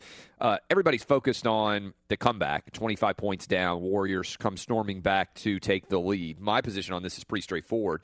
To me, the most fascinating aspect of the Warriors Cavs, uh, sorry, the Warriors Cavs series we're eventually going to have, but right now we have the Warriors Spurs series, is Mike Brown going up against Gregg Popovich. We have the unquestioned, basically, best coach in the NBA right now, one of the greatest coaches in the NBA in the history of the league in Gregg Popovich. And going up against him, we have Mike Brown, who failed with Cleveland. LeBron James forced him out, couldn't get along with the Cavs, didn't do very well with the Lakers, and now he's ta- taken over the Golden State Warriors, and they have won nine straight playoff games. What's the record, by the way, for most consecutive playoff wins? Do we know that? Uh, what's the record for the most games consecutively won? Have we had a team ever sweep into the finals before? Has somebody started off 12 and 0 in the NBA before? Let's do some research on The that. see if- Lakers did in 2001. The Lakers did in 2001. They started out uh, 11 and 0, I believe. And Eleven- they so they- lost game one, and then and they won four straight after that. Okay, so they didn't play the seven game series yet, No, they had though, five in the first series. round. Okay, so they won 3 0, 4 0, 4 0, and then they lost the first game, the first series. Yeah, to- that was that game where Allen Iverson Okay. went ham. Remember? Hundred percent, I remember that. So they won that series in five games. So they won it that year, fifteen and one. Yes. Fifteen and one is the greatest record in the history of the NBA playoffs. Okay, so in theory, uh, if the Warriors or the Cavs manage to go twelve and zero to reach the NBA Finals, that would, in theory, be the most consecutive wins in the history of the NBA playoffs. I don't know if that's 100% true. It might be back in the 50s or something. I, I don't I don't know, but that that's an interesting question in and of itself. The point stands, Mike Brown has started off now 9 and 0. We know at least that in 01 the Lakers started off 11 and 0 and that was Phil Jackson coached the Lakers. Phil Jackson prior to his decision to join the Knicks, which by the way, most destructive thing to Phil Jackson's legacy if he doesn't ever go to New York and take over the Knicks, is he considered the greatest NBA coach of all time? Certainly of the modern era, if you don't count Red Auerbach. I mean, how much? What percentage has his legacy decreased by taking that Knicks job and ending up, even though he's not head coach, the disaster that is the Knicks? I feel like has tainted him to a great extent. The Carmelo Anthony drama, everything else. The Zen Master with all of his titles, whatever they are, he's got what ten titles 11 titles, whatever the number of titles that he has right now is. It's obviously a ton. And otherwise, he would be the guy that everybody pointed to and said, maybe he's the best coach of all time. I feel like he's diminished his legacy by at least half with the recent history with the Knicks. Now, maybe that'll end up fading whenever he retires, and we'll end up thinking more about the six titles with the Bulls. The what did he win with Kobe? Four titles with Kobe, or was he there for all five? Did he win eleven total or ten? So he's got eleven rings. He's got 11 rings, not counting his his coaching career before the Bulls and the I mean before the Bulls and the Lakers. So how much of that's going to taint him, I don't know. But my argument again is that I would be able to be somewhat competitive on the sideline. That it wouldn't change the Warriors' outcomes that much. Who do we go to first, Jason Martin? Let's go to Brian in North Carolina. Brian in North Carolina. What's up? Hey, uh, good morning, Clyde. Hey, I love I don't during the week, but I hate you for even throwing this commentary out there as a basketball coach because you got people thinking that it's easy to be a basketball coach. Um, I've been a coach on the high school level, even did middle school coaching. Now, I've never done college, but I've talked to lots of college coaches. I think what you're missing here is what you see on the game days is done because of all the preparation that's done in practices. Practices on every other level except the NBA, you practice more than you play. So in the NBA, I feel like during the regular season, you want to see a good coach. Watch what they do coming out of timeouts. Watch what they do in the fourth quarter. In a playoff series, it's the adjustments from one game to the next because you got a game uh, seven. But I think, what are you going to do in a practice, Clay? How, how are you going to prepare your team? My assistants are running the offense? practices. Okay, but look, what are you going to have your offense to do? You have to select the, set the philosophy of what your assistants We're running are the gonna do. exact. So we're doing the exact same thing. That's what I'm saying. I appreciate the call. I'm running Steve Kerr's offense. I'm doing the exact same thing that Steve Kerr is already doing, which is exactly what Mike Brown's doing. Yeah, but it's Mike not like Brown Mike Brown or Luke Walton came in and said, "We're going to design a system brand new as the interim coach." They're doing the exact same thing that was already in place. How long has Mike Brown been with the Warriors? I'm not exactly sure of that actually. I think it's just this, yeah, one year. So he completely did what I'm doing. He came into an existing system. He came into an incredible, talented team, and he's doing the exact same thing that I would be doing. So why is- hire Mike Brown then? Why hire Mike Brown? Yeah, why why even bring him in? Like if he's that bad, then why not just pay, Probably- you know some yokel in jorts to come out there and Probably for you? because we got a bunch of calls, by the way. I don't want to get to him. 877 996 6369. I think probably because Steve Kerr likes him. I mean, I I would imagine that the reason why every assistant on the Golden State Warriors staff has a job is because Steve Kerr likes them, and I think probably gets along well with them. Given the fact that you're on the road as much as you are in the NBA, I would think liking the staff that you work on is probably a big part of why Steve Kerr hires the guys that he does. I think he probably respects Mike Brown, but if Mike Brown's come in just in the last year to run the exact same system that Steve Kerr's already implemented, I don't know why it would really matter on a day to day basis what I would be doing on the sideline. I think I'd win three or four games less over an 82 game season. This is Outkick the coverage. Clay Travis, I'd be an NBA Hall of Fame coach if I had the Warriors this year on Outkick the coverage. Welcome back. Fox Sports Radio studios brought to you by Geico. 15 minutes could save you 15% or more on car insurance. Visit geico.com for a free rate quote. Appreciate you joining us here on your Monday morning as you get on your way to work. Hopefully, you'll do as good of a job at your job as I would do if I were the head coach of the Golden State Warriors, which my argument is Duralast batteries proven tough, designed to stand up to even the most extreme weather conditions with patented technology to deliver the most power during startup. Get in the zone AutoZone. My argument is that I would be in the zone, that I would not win many less games as the head coach on the sideline for the Golden State Warriors than they won in the regular season. They won 67. I will say that I would win around 62 or 63. That the difference would be four or five games for me over the course of the season as the sideline coach for the Golden State Warriors. That to me is the most interesting aspect of this Warrior Spurs series. Not the 25 point comeback, but the 25 point comeback against the best coach in the NBA by Mike Brown, a guy who is not the best coach in the NBA, a guy who has not had very much success in terms of postseason anywhere else when it comes to winning games that really matter. He's now 9 and 0 and he was forced out by LeBron James, Mike Brown was, and he didn't have very much success with the Lakers. He steps in, takes over the Golden State Warriors. They have four of the 10 best players, I believe, in the NBA, the Warriors do. And as a result, he's won nine straight. We're not 100% sure about this because we're never 100% sure about anything on this show. But, at least when it comes to actual facts, but we believe that the most games that have ever been won consecutively in the NBA playoffs are 11. And so it's possible. I think Mike Brown, certainly, you would have to agree with me, has a pretty good shot to win on Tuesday, given the fact that we don't know what's going to happen with Kawhi Leonard after his injury. And by the way, that was not a dirty play. Just get out of here with that argument. And so the question is how many games in a row can he win in the playoffs, which are much more competitive, despite the fact that he hadn't had great success elsewhere? And uh, that was a uh, that was a crazy perspective. Do we want to take? Do we have another call you think I should take? And then I want to play this clip from you from the weekend from ESPN. Do we have another call that's worth taking, Jason? Yeah, let's take Matt in Utah because he needs to be drug tested. Matt in Utah. What's up, Matt? Going on, man? I agree with you 100%, but I'm going to throw this out there. I think you could maybe win one or two more games than what they won this year. Because I think you're like me and you don't like the fact that they rest players when they're not needed to be rested. When they're not injured and they're sitting on the sideline for no reason or staying staying home. I think you'd play them. You'd play them. You'd maybe get 70 wins, 71 wins. Um, and then, you know, you had a guy calling a minute ago that talked about coaches. Watch watch what coaches do coming out of the out of the timeouts. If you watch the timeouts, the star players that the Warriors have, they don't even pay attention. They're watching the timeout the timeout show. They're watching the cheerleaders. They don't care. They know what they're going to do. They've been they're the best in the league. They don't need him to tell them. Yeah, so it's I a- think maybe you'd won more games. That's an interesting point. You're banned. I appreciate the call. Smart Matt guy in there. Utah's banned. I knew I loved the state of Utah. Got my back. Banned. Utahns are they Utahns? That's a tough phrase to I say. would, would doubt it. I think they're probably Utes. I think it's Utahns. I think the Utahns. Uh, they they know uh, they know what's up. Smart people. The Utahns.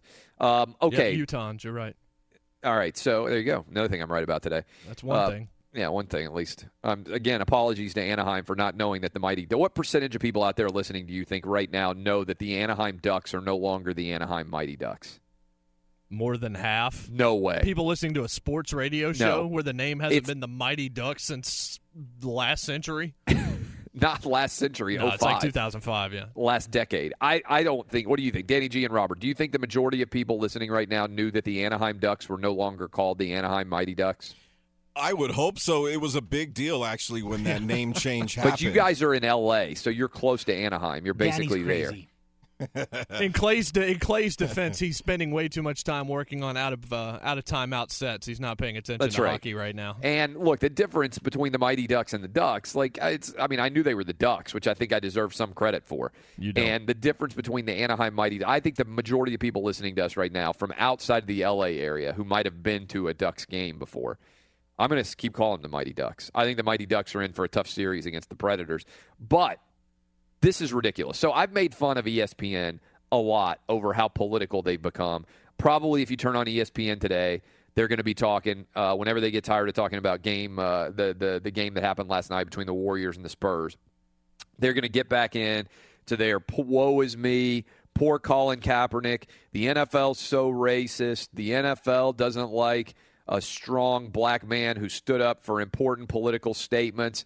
Colin Kaepernick's a modern day Rosa Parks. He deserves to get his own Mount Rushmore face alongside Caitlyn Jenner, who's the most brave person in the history of mankind to pretend she doesn't have a penis. And also, God, can you believe how unbelievably brave Michael Sam was because he likes to sleep with men instead of women, and he told us about it. These three people, Caitlyn Jenner, Michael Sam, and Colin Kaepernick, are the three bravest human beings in Earth today, on Earth today. That's what ESPN does, rinse, repeat. They basically have become MSNBC, that is MS ESPN. And I couldn't believe it. On Saturday night, I've got my nephews over and I'm trying to get all the kids to go to sleep. So I've got I'm literally sitting next to them. You ever have that? Like all the kids were are six years or younger. They're four, I, I, nine years or younger. There's four of them. I got a nine year old and three six year olds, and I'm trying to get them all to go to sleep. So I'm sitting literally next to them. Like I'm, I pulled in a chair and I said, "You guys got to go to sleep," and I'm going to sit right here. And you can't talk. I mean, I pulled the chair in, went old school dad move, just sat there in the chair. I'm scrolling through my mentions, and my mentions blow up because several of you saw this, and I couldn't believe it was real. Sports Center on Saturday night. This is the presenting sponsorship, and it sounded a little bit like this. Sports Center, brought to you by MSNBC. Because information and facts have never been more important. That's real. Sports Center on ESPN, a place where people tend to go to escape from politics, is now brought to you by MSNBC. And by the way, where did we play that clip from? Why did it sound? Did it sound normal to everybody else? It sounded like it was from the bottom of a pool. Are Danny G and Robert being held hostage by ESPN right now? Guys, can you speak? That was uh, what happens when you play something off a computer that was recorded from a cell phone off of a DirecTV. Yeah, it was like four different generations. That's like going tape to tape to tape to tape back in like 1986, right My there. God, did anybody actually hear that? I mean, I've got really good speakers here, and I've got a really good headphones, and it sounded like I really thought for a minute that ESPN might have taken you guys out with like blow darts, and that you guys were dead, and that I didn't know if I was ever going to be able to speak to you again. it's called uh, taking something from a fourth generation recording. All right, so that was one of you. Thank you, by the way, for everybody who uh, grabbed that and sent it to me. Um, that was a real ad. That's real. That's not like a Saturday Night Live ad. That is an MSNBC ad airing during ESPN's flagship programming. So, for all the people out there, we've kind of covered this, right? That Republicans are abandoning watching ESPN because they feel like they're being lectured to all the time because ESPN has so aggressively politicized sports that we're growing in a rapid fashion here at Outkick. Because I think you guys just want to hang out, you want to have fun. I try to be entirely middle of the road, try not to go aggressively after sports from one side or the other. And so I think this is fascinating. Would you have taken, like I've written about this, millions of people reading about it, millions of people are going to listen to this uh, this podcast uh, discussing it. Obviously, it's a big discussion point out there. Would you have allowed that ad to be aired if you were reasonably intelligent and you worked at ESPN? I got a lot of people that listen to this show now. A lot of people driving into ESPN to work this morning are listening to us right now on Sirius XM, all 50 states, all over the nation. We're on Sirius XM channel 83. And so many of those people are reaching out to me. And they're not pleased with the direction that ESPN is going. And what they say is, in, to, almost to a man or woman, they say, Clay, what you are totally overrating here is you're giving way too much credit to how intelligent ESPN's executives are right now. They're like, this guy, John Skipper, is not a good executive. He's the head of ESPN right now. He has no idea what he's doing. He is totally lost. The job is way above him. He makes Donald Trump look like Abraham Lincoln. Heard it from so many different people. The guy has no idea what he's doing. Total incompetence. If you were being accused and losing and hemorrhaging viewers who were on the Republican side of the aisle, remember what Michael Jordan said? Michael Jordan said, or at least had attributed to him, a memorable quote. When people said, why don't you get really political, Michael Jordan? You know what Michael Jordan said? Republicans buy sneakers too. And you know who sells more sneakers than anybody still in the world of athletic shoes? Michael Jordan. Because his excellence was not politicized. He just went out and kicked ass, and it didn't matter who you voted for for president. It didn't matter what you thought about an abortion. It didn't matter what you thought about gun control or gun rights. You liked Michael Jordan because he was not political in any form or fashion.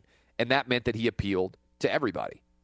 Well, if you were ESPN and you've gone far left wing and you tried to convince us that Caitlyn Jenner is a hero because she's pretending she doesn't have a penis, and you tried to convince us that Colin Kaepernick is a modern day Rosa Parks because he protested something that was already being taken care of by the federal government and then stopped his protest as soon as he needed to get a paycheck. And that Michael Sam, because he had to make it a big deal that he decided he wanted to sleep with men instead of women, was the modern day Jackie Robinson of sports. If you had told us all of those things, and along the way you'd also told us, like uh, like Rachel Nichols did, that the transgender bathroom bill in North Carolina was like a modern day civil rights sit in, all these ridiculous perspectives that are far left wing. If you had all that going on, would you accept an advertisement from MSNBC? Play that again, fourth hand. This is real life. This was on Sports Center, which is arguing. ESPN people respond to me all the time and say, We're not political. We're not going political at all. We're not going left wing. You're making it up. This is a stupid argument by you. This is what ESPN's executives would say if they were trying to defend themselves. And then this is what Sports Center sounded like on Saturday night. Sports Center, brought to you by MSNBC. Because information and facts have never been more important. Is there any way you accept that ad? There are lots of companies that could advertise on Sports Center car companies, insurance companies, snack food companies. Like, there's not any lack of companies that are trying to reach your audience.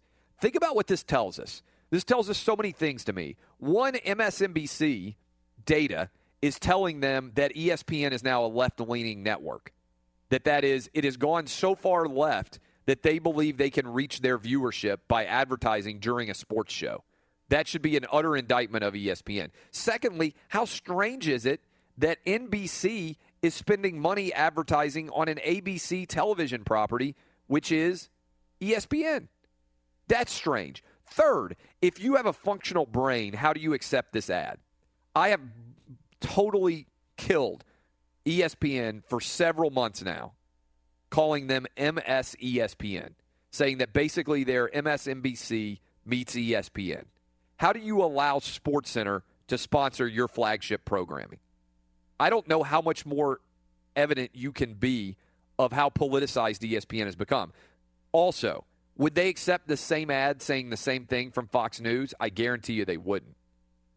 This to me is totally fascinating the politicization of sports and ESPN's total kick in the teeth to anybody that didn't vote for Hillary Clinton. They're basically saying to you, we don't give a damn about you. We think you don't matter.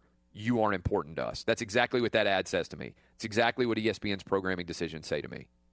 Am I right? Am I wrong? 877 996 6369. This show, you know who it's brought to you by? Kick ass advertisers like Geico. But we're going to break right now. 877 996 6369. We will discuss SportsCenter and ESPN's progression from a network that appealed to everyone, regardless of politics, to a far left wing sports organization that only advertises now for MSNBC. The contrast has now become complete. From the worldwide leader in sports to the worldwide leader in left wing sports politics, MSNBC meets ESPN, MSESPN. It's now a reality. This is Outkick the coverage on Fox Sports Radio. Live from the Geico Fox Sports Radio studios. Everybody's got a to do list. Drop off the dry cleaning, pick up some milk. Here's an idea. Let's add, save hundreds of dollars on car insurance. And the good thing is, you don't have to drop off or pick up anything. All you have to do is go to geico.com, and in 15 minutes, you could be saving 15% or more on car insurance. Extra money in your pocket. It just may be the most rewarding to do you do today. I think they're still alive. Danny G and Robert, did ESPN get you? Are you still alive? Ooh. Well, that's not good. Well, that's not good. Did, did LA get taken out? We got, we got crickets out of LA. I knew that those ESPN blow darts were powerful. I knew that they had that poison and it's quick acting. I knew as soon as we went to that ad that they were running on on SportsCenter that danger could befall us, but I didn't think it would happen this quickly. I think they've climbed out of the bottom of the well and been able to find a better audio version of ESPN brought to you by MSNBC. Let's see if we can hear that audio now. Sports Center, brought to you by MSNBC. Because information and facts have never been more important. Now, the amazing thing about this on so many different levels, first of all, this is literally like all these people out in sports media are like, oh, you're wrong. ESPN hasn't gone left wing. I don't know because they're carrying water for ESPN, the Richard Deitches of the world. They're like, oh, this is a ludicrous argument. No, no, it's pretty straightforward. And I would love to hear their argument about how I've never heard, maybe I'm wrong. Maybe I'm wrong in this. I have never heard a political network advertise and sponsor a sports program before like that. Pretty sure you're right. Have you ever heard that before, Jason Martin? I mean, you watch tons of sports all the time. Have you ever heard? And I and I think like again, it's not just my eyes because I I see very few uh, of, of like the average programming show that's out there. I got three kids. I'm running around like crazy. 18 jobs. So I rely on you guys to be my eyes and ears. So when you th- see things like this, you can reach out to me and find me on Twitter at all times. And a lot of you did on Saturday night when I was sitting down trying to get all all those kids to go to sleep and my phone blows up with all the people who are seeing this. Like four or five different people immediately saw this, sent me video of it, and I retweeted one of you. Uh, the ironic thing about that ad is that it says information and facts have never been more important on behalf of MSNBC. But ESPN just laid off all of its best reporters in the NFL, Major League Baseball, NBA, college football, and college basketball. Think about that for a minute. ESPN is advertising for a political network that says information and facts have never been more important at the same time that they just laid off all their guys that are the most reliable. NFL, Major League Baseball, NBA, college football, college basketball, the guys you trust and girls you trust to bring you info.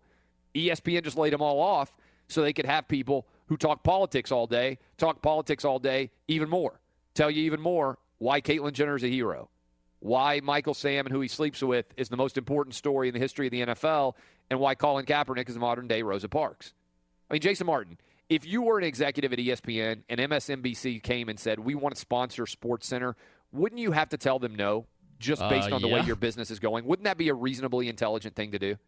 Yeah, I mean, you you absolutely can't do this. Like, there's one. I want to go back to your point about the Richard Deitches of the world. The reason why the Richard Deitches of the world are calling you and me and the other few people that are out there talking about this insane is because they agree with the left wing side of things, and it's hard to see bias when you live in a bubble where you can actually find a way to avoid the other side. If you avoid Fox News, if you avoid Rush, if you avoid talk radio, you can get through your entire life without really hearing the conservative point of view. And it's gotten worse that way. If you live in New York and you live in LA, you can live around people that all believe the exact same thing. So then when you go to ESPN and you watch their content, you don't see the bias because you're hearing what you hear every single day.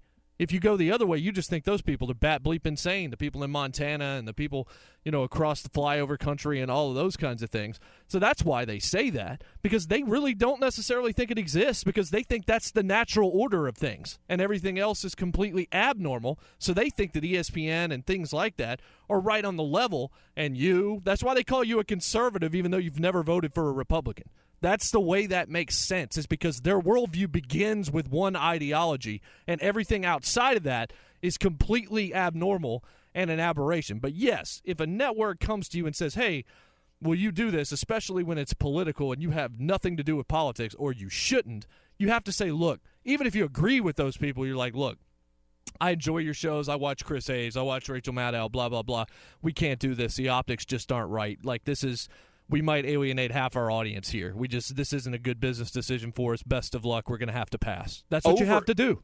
Over half of their audience because it used Yes. to be that the average audience for ESPN was more likely to vote Republican than not.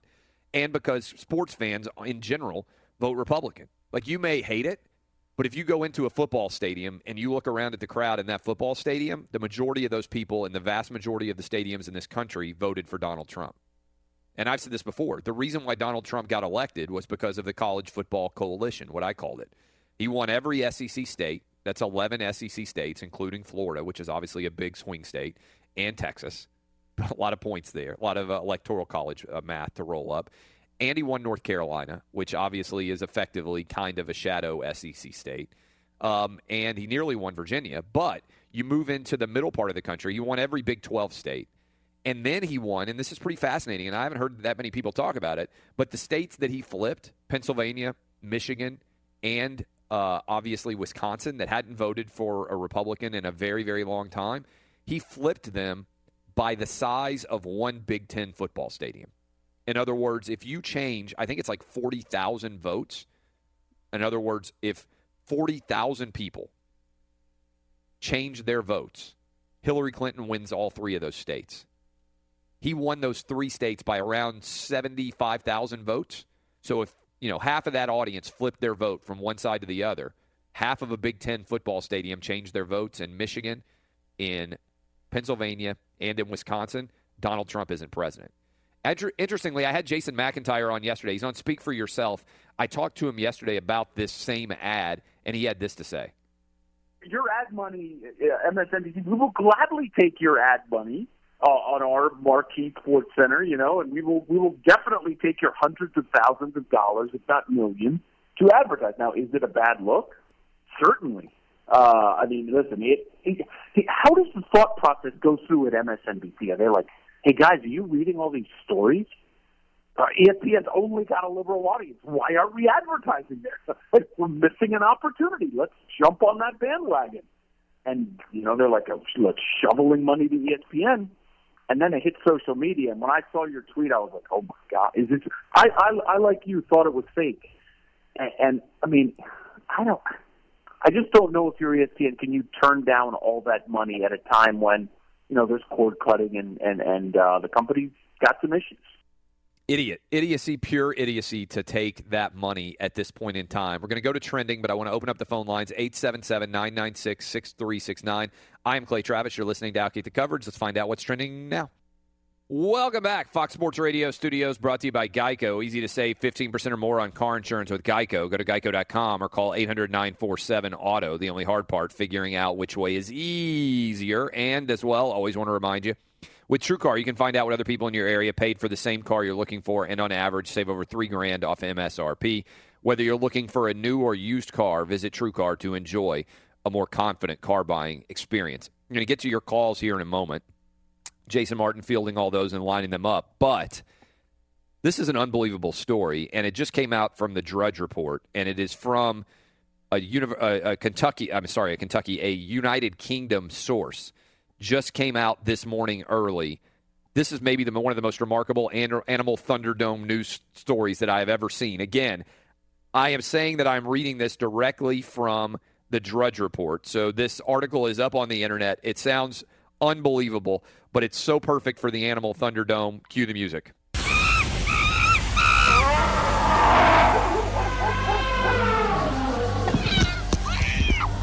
Ladies and gentlemen. I'm just glad I was there. Boys and girls. I thought he thought I was like this ginormous piece of chicken. Dying times here. This is Animal Thunderdome. I'm reading directly from this article. Zimbabwe. A pastor has been killed after he was eaten by three crocodiles while trying to walk on water. Jonathan Mathawa was trying to show his congregation how Jesus walked on water by crossing what is locally known as the Crocodile River on foot. This seems like a bad idea by the pastor. However, he did not make it across the river in Zimbabwe. That's unbelievable. I can't, I just, I refuse to believe this story is true. I think the Drudge Report whiffed here. Do you believe that a pastor was killed by crocodiles while trying to walk across the water to prove, like, to show what Jesus did? No. No way. Well, I don't see. I don't believe anything from Drudge anymore. They've kind of gone off the deep end over the last 12 to 18 months. I'll have to see that somewhere else before I believe it. I'm looking it up now.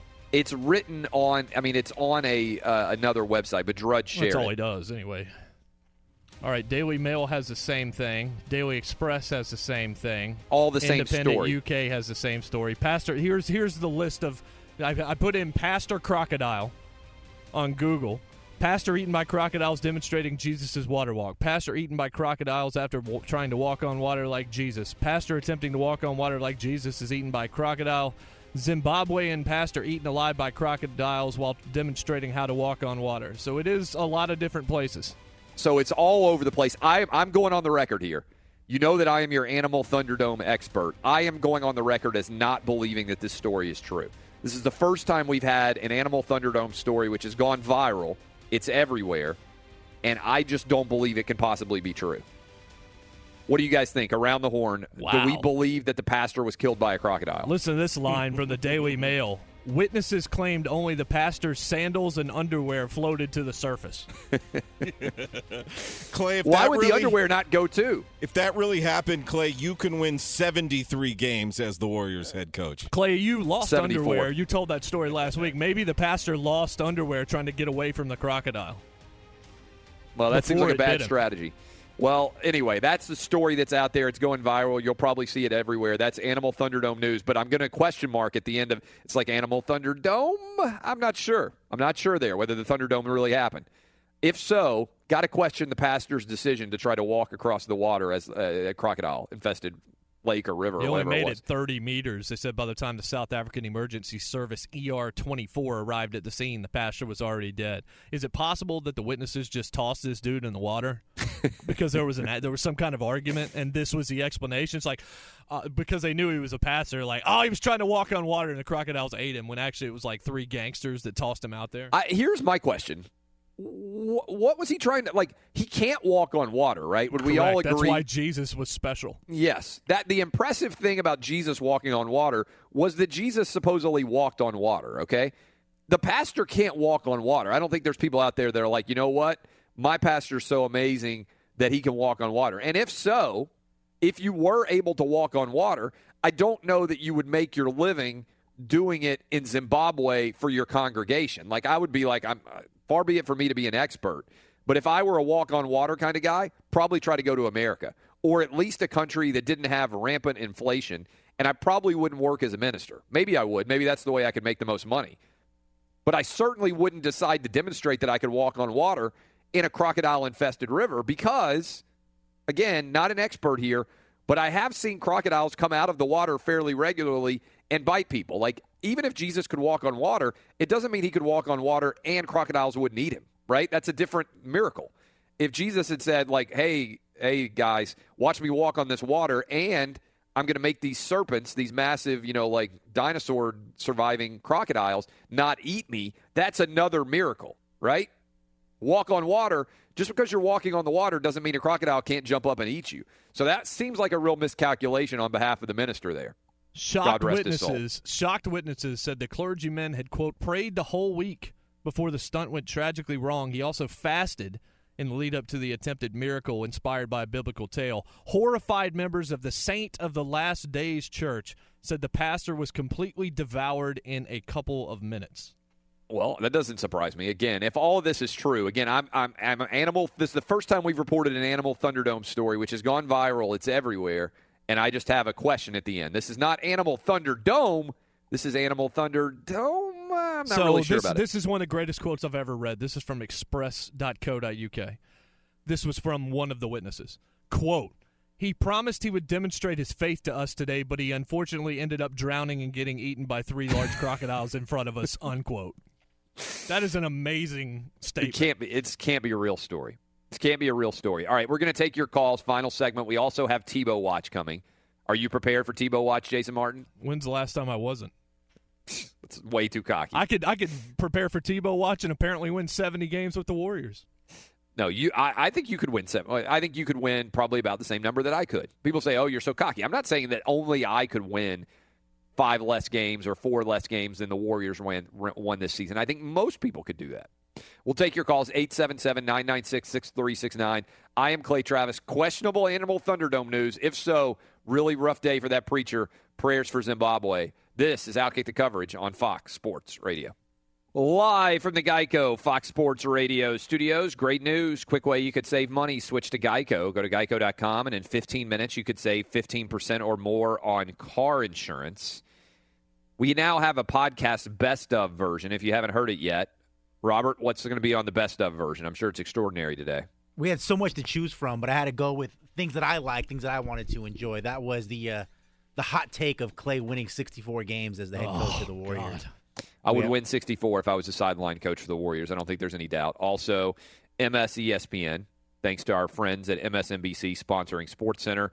The Animal Thunderdome, we got poll questions up. I'm going to hit those in a sec, as well as uh, that I think the Warriors still would have won even if there'd been a healthy Kawhi Leonard, just like they won when they got down by 22 on the road in uh, San Antonio. Okay, uh, let's see. I got a couple of poll questions up for you right now. Do you believe that that guy was actually killed by crocodiles or not? Um, and I think I actually forgot to put the poll question up, so that's a that's a whiff on me. Um, I didn't give a yes or no there, so I have to delete that one and fix it. Total whiff by me. Did you think the Anaheim Ducks were still called the Anaheim Mighty Ducks? A lot of ridicule from you guys for not for me not knowing that. Actually, it's almost half and half right now about the percentage of people that knew that the Anaheim Ducks were no longer the Anaheim Mighty Ducks. You know what I said, Clay? Fifty percent. I don't remember what your I'm pretty sure I was. said fifty percent. Well, 57% say no, so you were wrong. Even though it's wrong on my side. All right, do we are we taking calls or are we just going to do Tebow uh, Tebow watch here? Is there anybody worth talking to? watch. We're just going to do Tebow watch. All right, we're just going to do Tebow watch. It's time. Yes, it is. There you hear it. Son of God has returned to earth. He is now attempting to become a Major League Baseball player. Tim Tebow, word was last week that he might be promoted by the All Star break. What did Tim Tebow do over a long weekend, Jason Martin?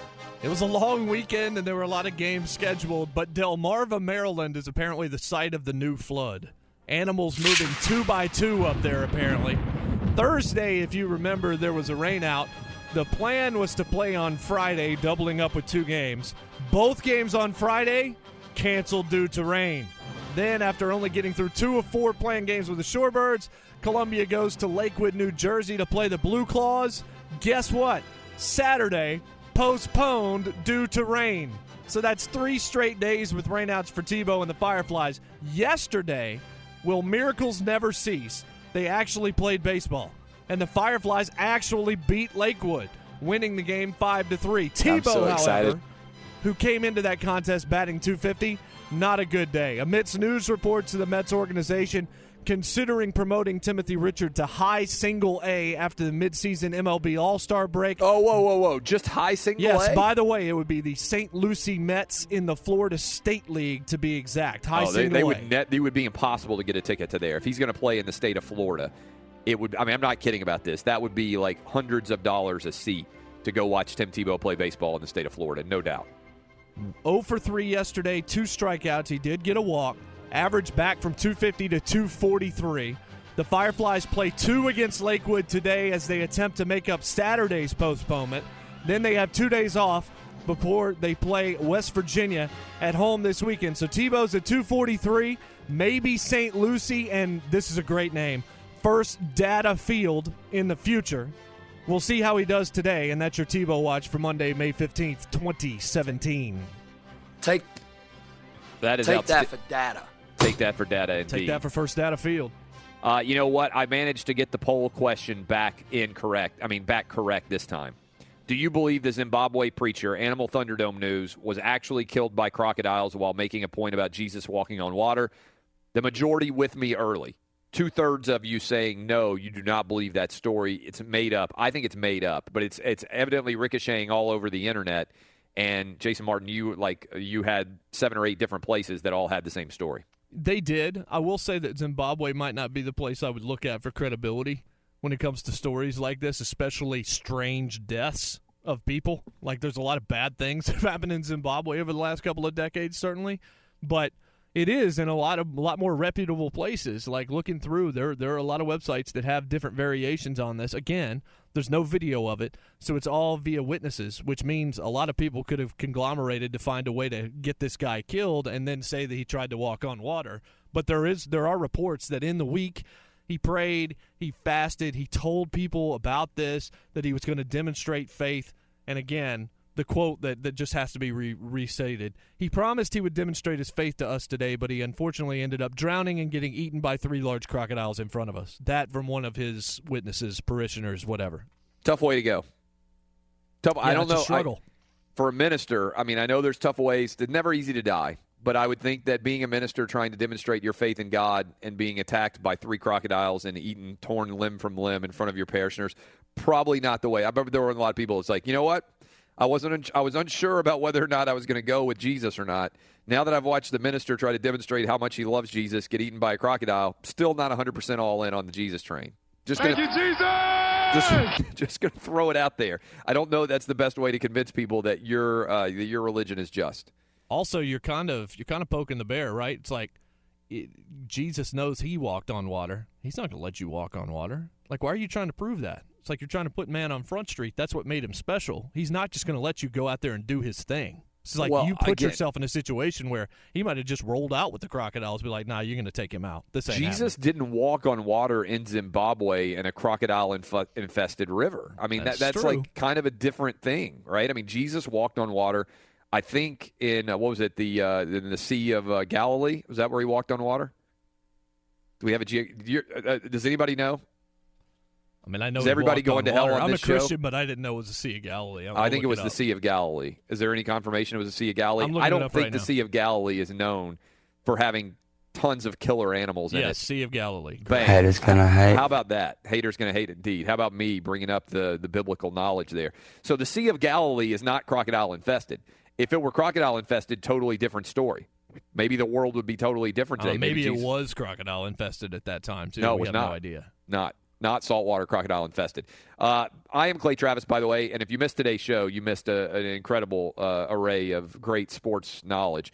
I pointed out that much like Mike Brown, I could have won the vast majority. Again, I, I think it's being incredibly underrated here that Mike Brown is right now pursuing, and Ty Lue, who I don't think anybody's out there like Ty Lue, man, that's the guy that I think knows X's and O's better than anybody in the history of basketball. These two guys are competing to set an all time record for most consecutive playoff wins. Right? LeBron James and his Cavs are 8 0. And by the way, LeBron James should get that record too. If Ty Lue wins 12 straight playoff games, which has never been done, we don't think, before. If he wins 12 straight playoff games, then that should be LeBron James's record. LeBron James should get that record for most consecutive wins. And the same thing is true if Mike Brown goes out and wins 12 straight playoff games. They should give like a joint award to the four big wizards in that context. Draymond Green, Kevin Durant, uh, Klay Thompson, and Steph Curry should all get a portion of that award. It's crazy to me that they came back again. You're talking about Mike Brown, at, at best considered to be a mediocre NBA coach, not just beating Gregg Popovich head to head, but coming back from a 25 point deficit. And my argument straightforward. I believe that I could coach the sideline of an NBA game, just the sideline. Assistant coaches would handle practice, everything else. I think I could coach the sideline, and I would win at least 64 games with these Warriors. I think the difference would be three or four or five games between me and what number of games that they won without me. That's how impressive I think I would be. Just about as good as everybody else. That's how talent dictates everything in the NBA. All that matters is the players. Coaching, totally overrated. Popovich got wrecked. 25 point lead that he gave up to Mike Brown. I'm Clay Travis. This is Outkick the Coverage on Fox Sports Radio. Oh, oh, oh, O'Reilly. You need parts? O'Reilly Auto Parts has parts. Need them fast? We've got fast. No matter what you need, we have thousands of professional parts people doing their part to make sure you have it. Product availability. Just one part that makes O'Reilly stand apart. The professional parts people. Oh, oh, oh, O'Reilly Auto Parts. Hey, it's Jonas Knox. The best athletes don't just play the game, they change it. When it comes to investing, Gamebridge is doing the same. Their online platform does things differently because it's designed to put you in charge of growing your own savings. It's intuitive, it's easy, and best of all, it's on your terms. No wonder Gamebridge has earned the trust of 40% repeat customers. It's a better way to invest because it's investing your way. Get started today with as little as $1,000 at Gamebridge.io. There's plenty to celebrate in March and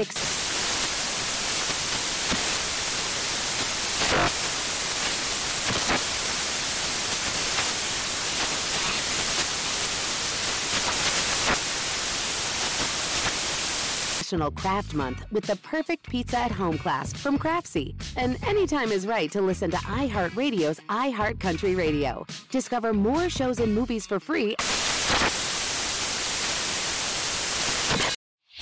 Whether it's your first time betting or you've been gambling for years, have a plan and know the game. Be aware of the rules and odds before you gamble. Set a budget and never gamble with money you can't afford to lose. Take a break and consider teaming up with trusted friends to help you stick to your budget. Remember, if you or a loved one has a gambling problem, call 1 800 Gambler 24 7 or go to helpmygamblingproblem.org for free confidential services.